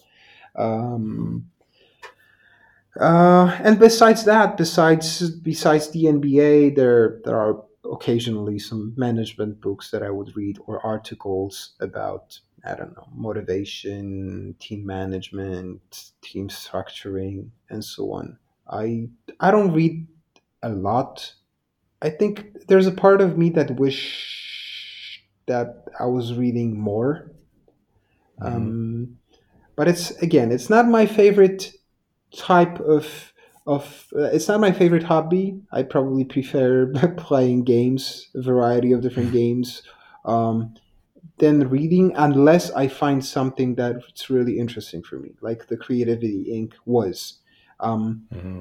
So uh, long t- some time ago, as psychologist, uh, I spoke with. Uh, we were talking about my urge of uh, to to like to read more, and I was given a question of why. Why would you read more? And uh, and I think there were two answers. One was just to say that I'm reading more, which actually makes no sense. Like at this point, I just I don't care. Like if if I, I don't think that's good enough reason to invest my time into something just to say that I'm doing it. But the second reason is to actually learn stuff, to um, to get value out of it. so um, if I feel that there's something valuable that I'm still getting from the book, I'll just I'll just keep reading it or or mm-hmm. or browsing through it, um, which ends up in me often not finishing books or not reading them as a whole because mm-hmm. There's a section or uh, 10 20 pages that i absolutely don't care about or i are just too trivial or something and i'll just be skipping them um, so that's also often my uh, my way of of reading stuff and watching stuff. And I, I, that's that's my way of approaching, I guess, any educational materials is asking myself a question constantly: Why am I doing that? Why am I reading this? And mm-hmm. if there's not enough value, I just quit without remorse. That's very important and uh, a very smart thing to do because unfortunately there are many books that are written around an idea, but it's just one idea and maybe 300 pages of descriptions exactly. which are not necessarily going to add any value exactly exactly i understand that sometimes things need to be repeated a few times for you to understand because like mm-hmm. pure um, pure academic papers are sometimes too harsh and, and and they don't really you know um they have the essence but it's it's um Yes, it's you given in the context, exactly the repetition. Yeah, exactly examples. But, mm-hmm. yeah, but you don't like you said you don't always need three hundred pages, and and I guess this is this is often the case. Yep. Um, so if you go back in time and you meet the 20 year old Marek, what Yeah. will you tell him?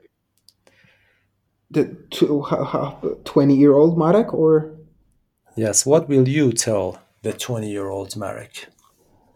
um. What would I tell them? Chill. That's number one. okay. Um, hmm. Maybe you have Probably you're- just say, keep on pro- going. Yeah, yeah, but maybe uh, I would encourage him.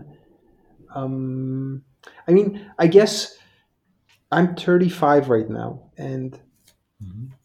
it took me quite some time to understand that there's a reason why I'm here, and that the things that I'm doing maybe are not. Um, that I'm not an imposter, that I can bring value, that I can be a little bit more self confident.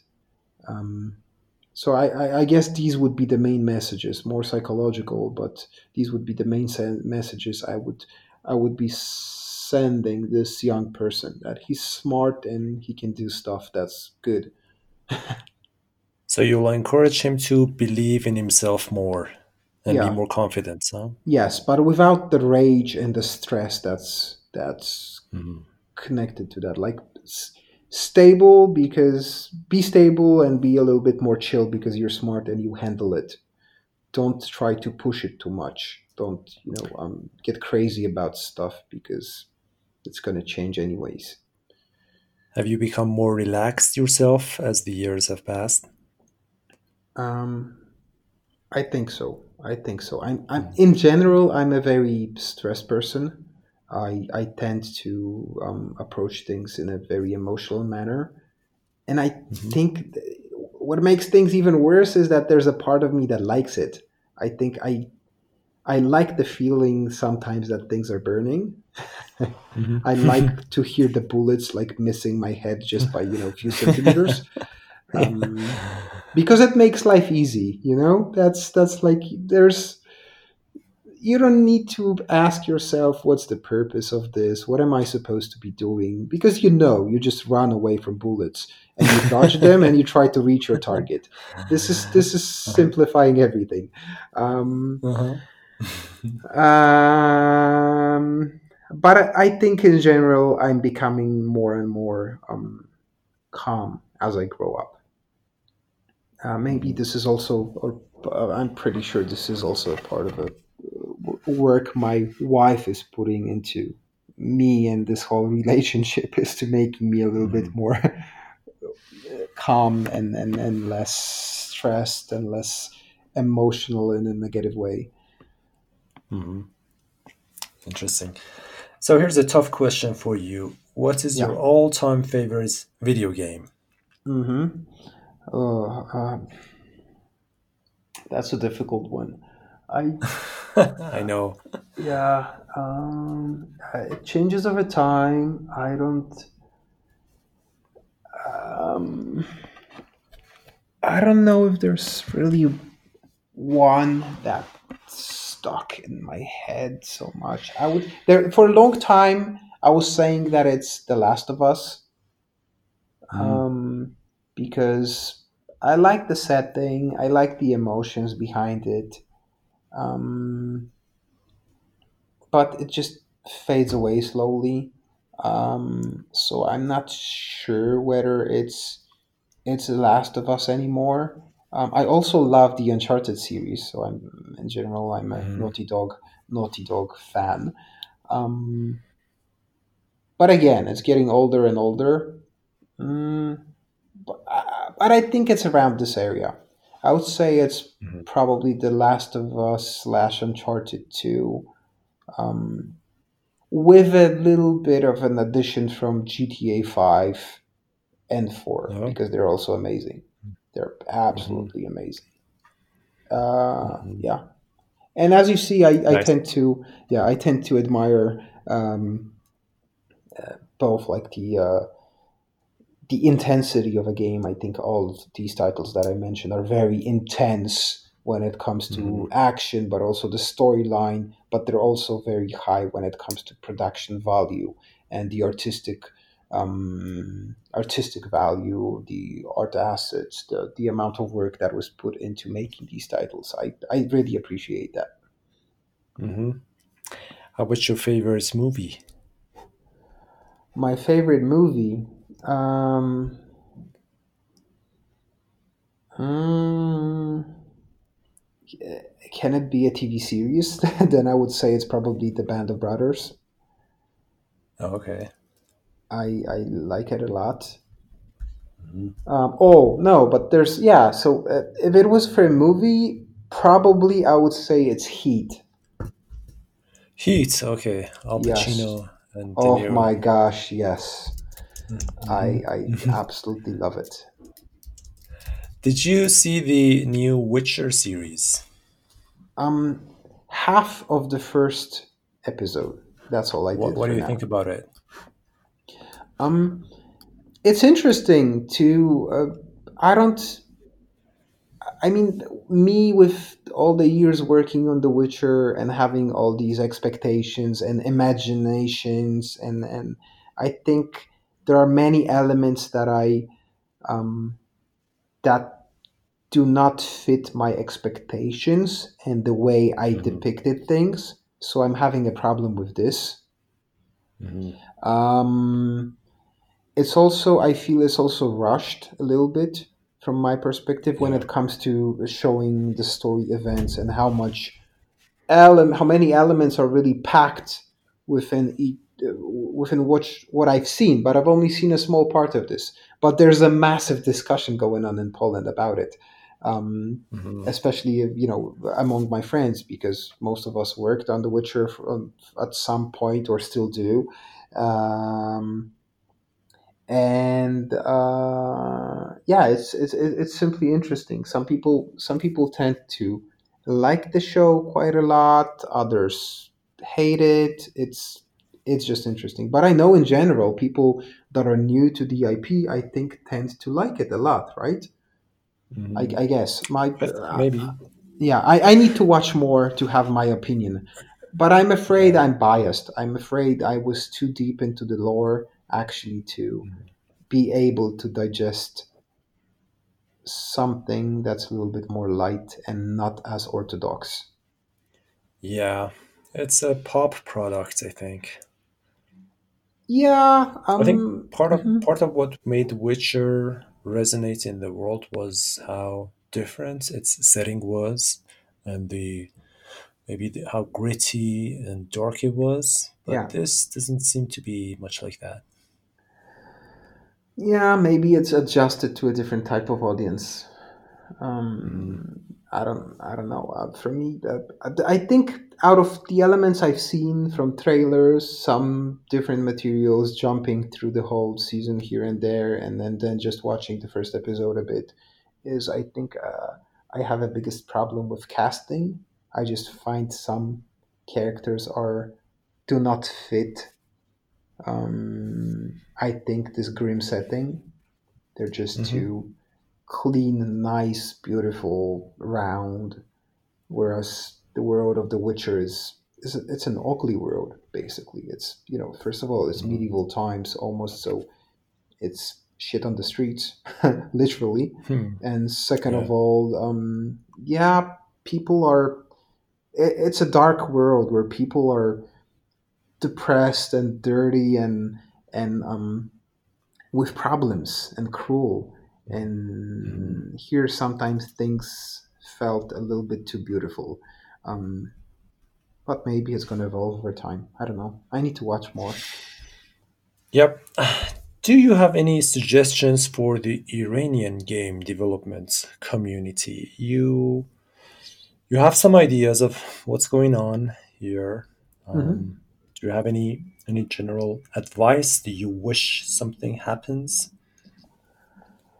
Uh, yeah, I think I shared that in the past. I guess because of I think the the cultural uniqueness and the strength of your history.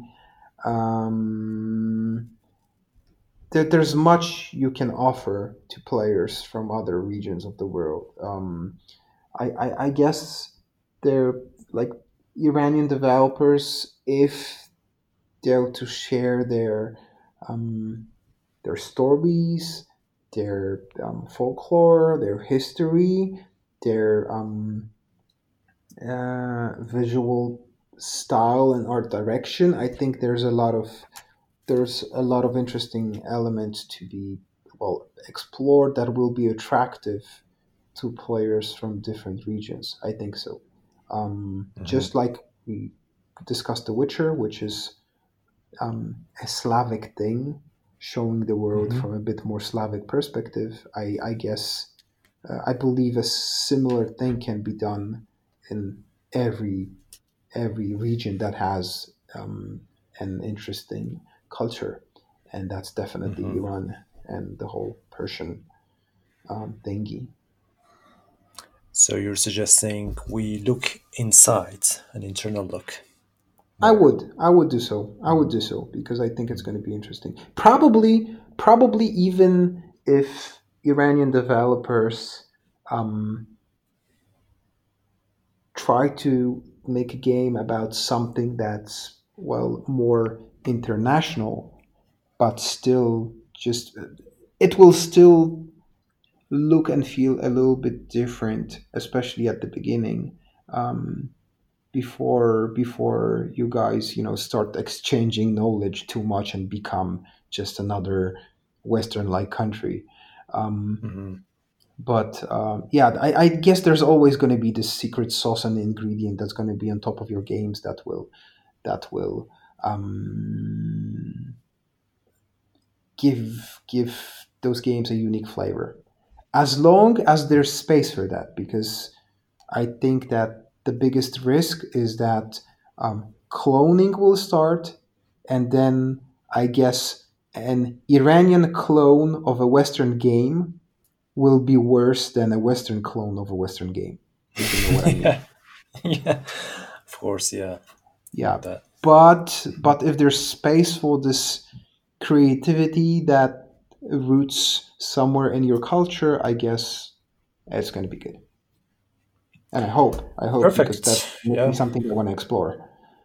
That's the that's the first step that that needs to be taken properly, and then there are there's the other ninety nine steps, I guess. Yeah, exactly. yeah, it's a never ending right, story. Um, there's there's no silver yeah. bullet. Yeah. Marek, what is your online presence? Can people find you if they want to be in touch with you? They have questions, maybe they want to show you their games. Where are you? Um, yeah, for sure. For pitching games, definitely the best way to get in touch with us is our um, our um, website. So 11bitstudios.com um, mm-hmm. because uh, we do have a, like a publishing form there that you can find, and um, it's the, the, the most convenient way for us because there are some questions that we ask you guys to answer, but thanks to that we can uh, more quickly evaluate the project and categorize them. So that's definitely the the most encouraged way to um, to get in touch when it comes to features. I'm also on Twitter, despite I'm not using it as often as probably I could. Um, mm-hmm. What is the uh, handle?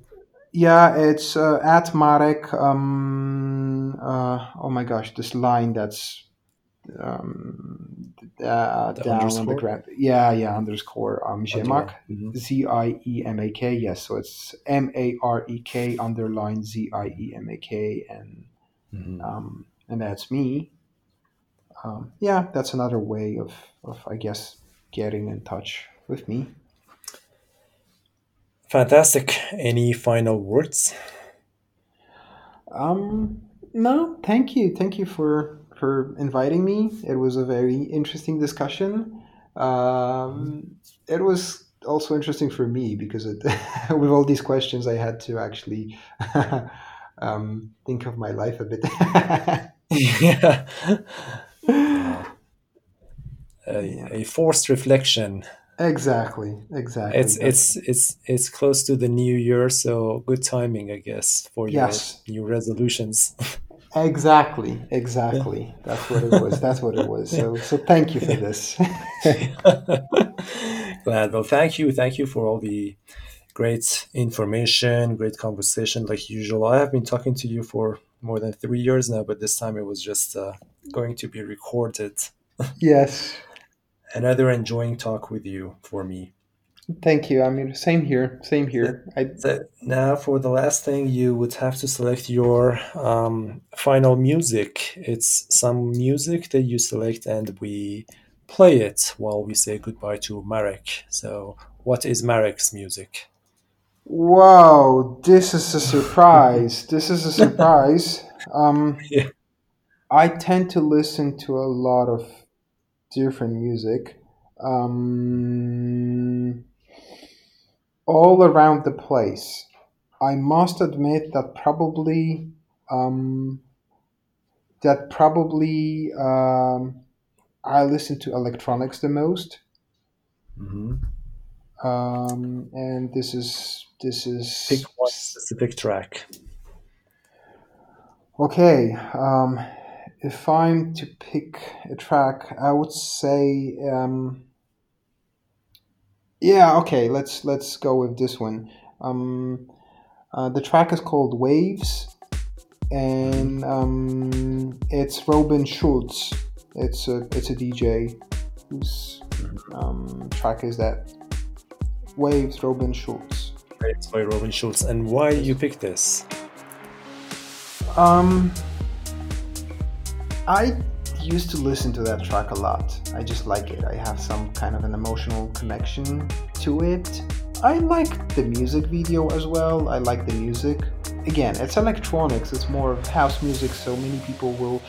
It, it depends if, if you don't like electronics at all. It's it's probably not going to be something you enjoy, but I don't know. There's some magic in that in, in that track that I just like and enjoy. It's Do you uh, listen to music while you're working? Oh yes, a lot. But I just have my Spotify and different types of playlists and radios, uh, and I follow playlists made by other people. So um, I rarely listen to selected tracks or like whole um, albums what I usually do is I listen to the type of the music and, and then just I'm open to um, different people bringing me all they got from that from that section. This this is why I nowadays I have more problems with naming the bands I like a lot or or um or um, tracks because often I listen to stuff that I, I'm not really aware of what it is. I mean, I, I'll, I'll mark it as something I like, but mainly for the purpose of discovering more things like this. Um, but it, it's funny because that's that's the way I listen to music at work, and I do this for like few hours every day for sure when I'm at my desk. Um, that's the most common time when I listen to music. But then occasionally I have those um, episodes where I'm just getting to uh, learn a band or uh, a genre of the whole music just to get to know it better. I had um, what this year I had a big episode with the Beatles, for instance. Nice um, and the White Album. Oh my gosh! At some point, I was listening to it over and over again. Um, this year also, I had a pretty big episode with um, with uh, um, the Rolling Stones. I mean, I've always was aware that the Rolling Stones are there, and I knew their most favorite, uh, most um, well-known um, tracks. But I think I this year I listened through everything that they ever had on Spotify. um, I like it how you all about exploration. That's nice. Yeah, so, so it's it, it, it's like a connection of these two. Um, uh, yeah, and and and and what this week even this week I think I started discovering, thanks to Patrick, the you know Patrick, the guy I work with from our marketing um, department. Um, I started discovering it's called um, wait, Disturbed, I think, right? Disturbed, yeah. Yes. Yeah. Yeah. Um, yeah, I've never. Uh, oh, sorry, it was Disturbed before. Now it's Deftones because Patrick. Yeah, Patrick is Patrick is educating me. in terms of music. Um, he usually listens to different kinds of. He likes like hard, hardcore rock, and um, I'm not even sure if that's rock, like death metal, thrash metal, something, some from time to time. He's he's all over the place. He listens to everything, uh, but many times these things are too hard for me. Um, but there are there are these particular bands or even tracks that we would both like and by now i think he knows my style a little bit so whenever there's there's an occasion for that he like he, he introduces me to parts of his world that i might enjoy. And that's the case for deftones for instance. Um, i would say i dislike the majority of what they did but i like some of their work a lot um, as it turns out. Maybe because cool. in the past i used to listen to a little bit to like um, grunge and stuff like that. mm. i'm all over the place just like with my job. Yeah that's good keeping it fresh okay yeah. it was fantastic talking to you marek thank you very much thank you Hamid. it was great it was it was a pleasure have a great day and wish you a great 2020 thank you you too have an amazing right. year coming. Thanks. Thanks. Bye. Bye bye.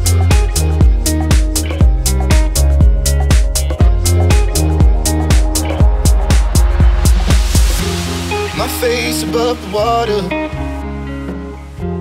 My feet can't touch the ground, touch the ground, and it feels like I can see the sands on the horizon every time you are not around slowly drifting away, drifting away. Wave after wave, wave after wave, I'm slowly drifting, drifting away. And it feels like I'm drowning, pulling against the stream, pulling against the.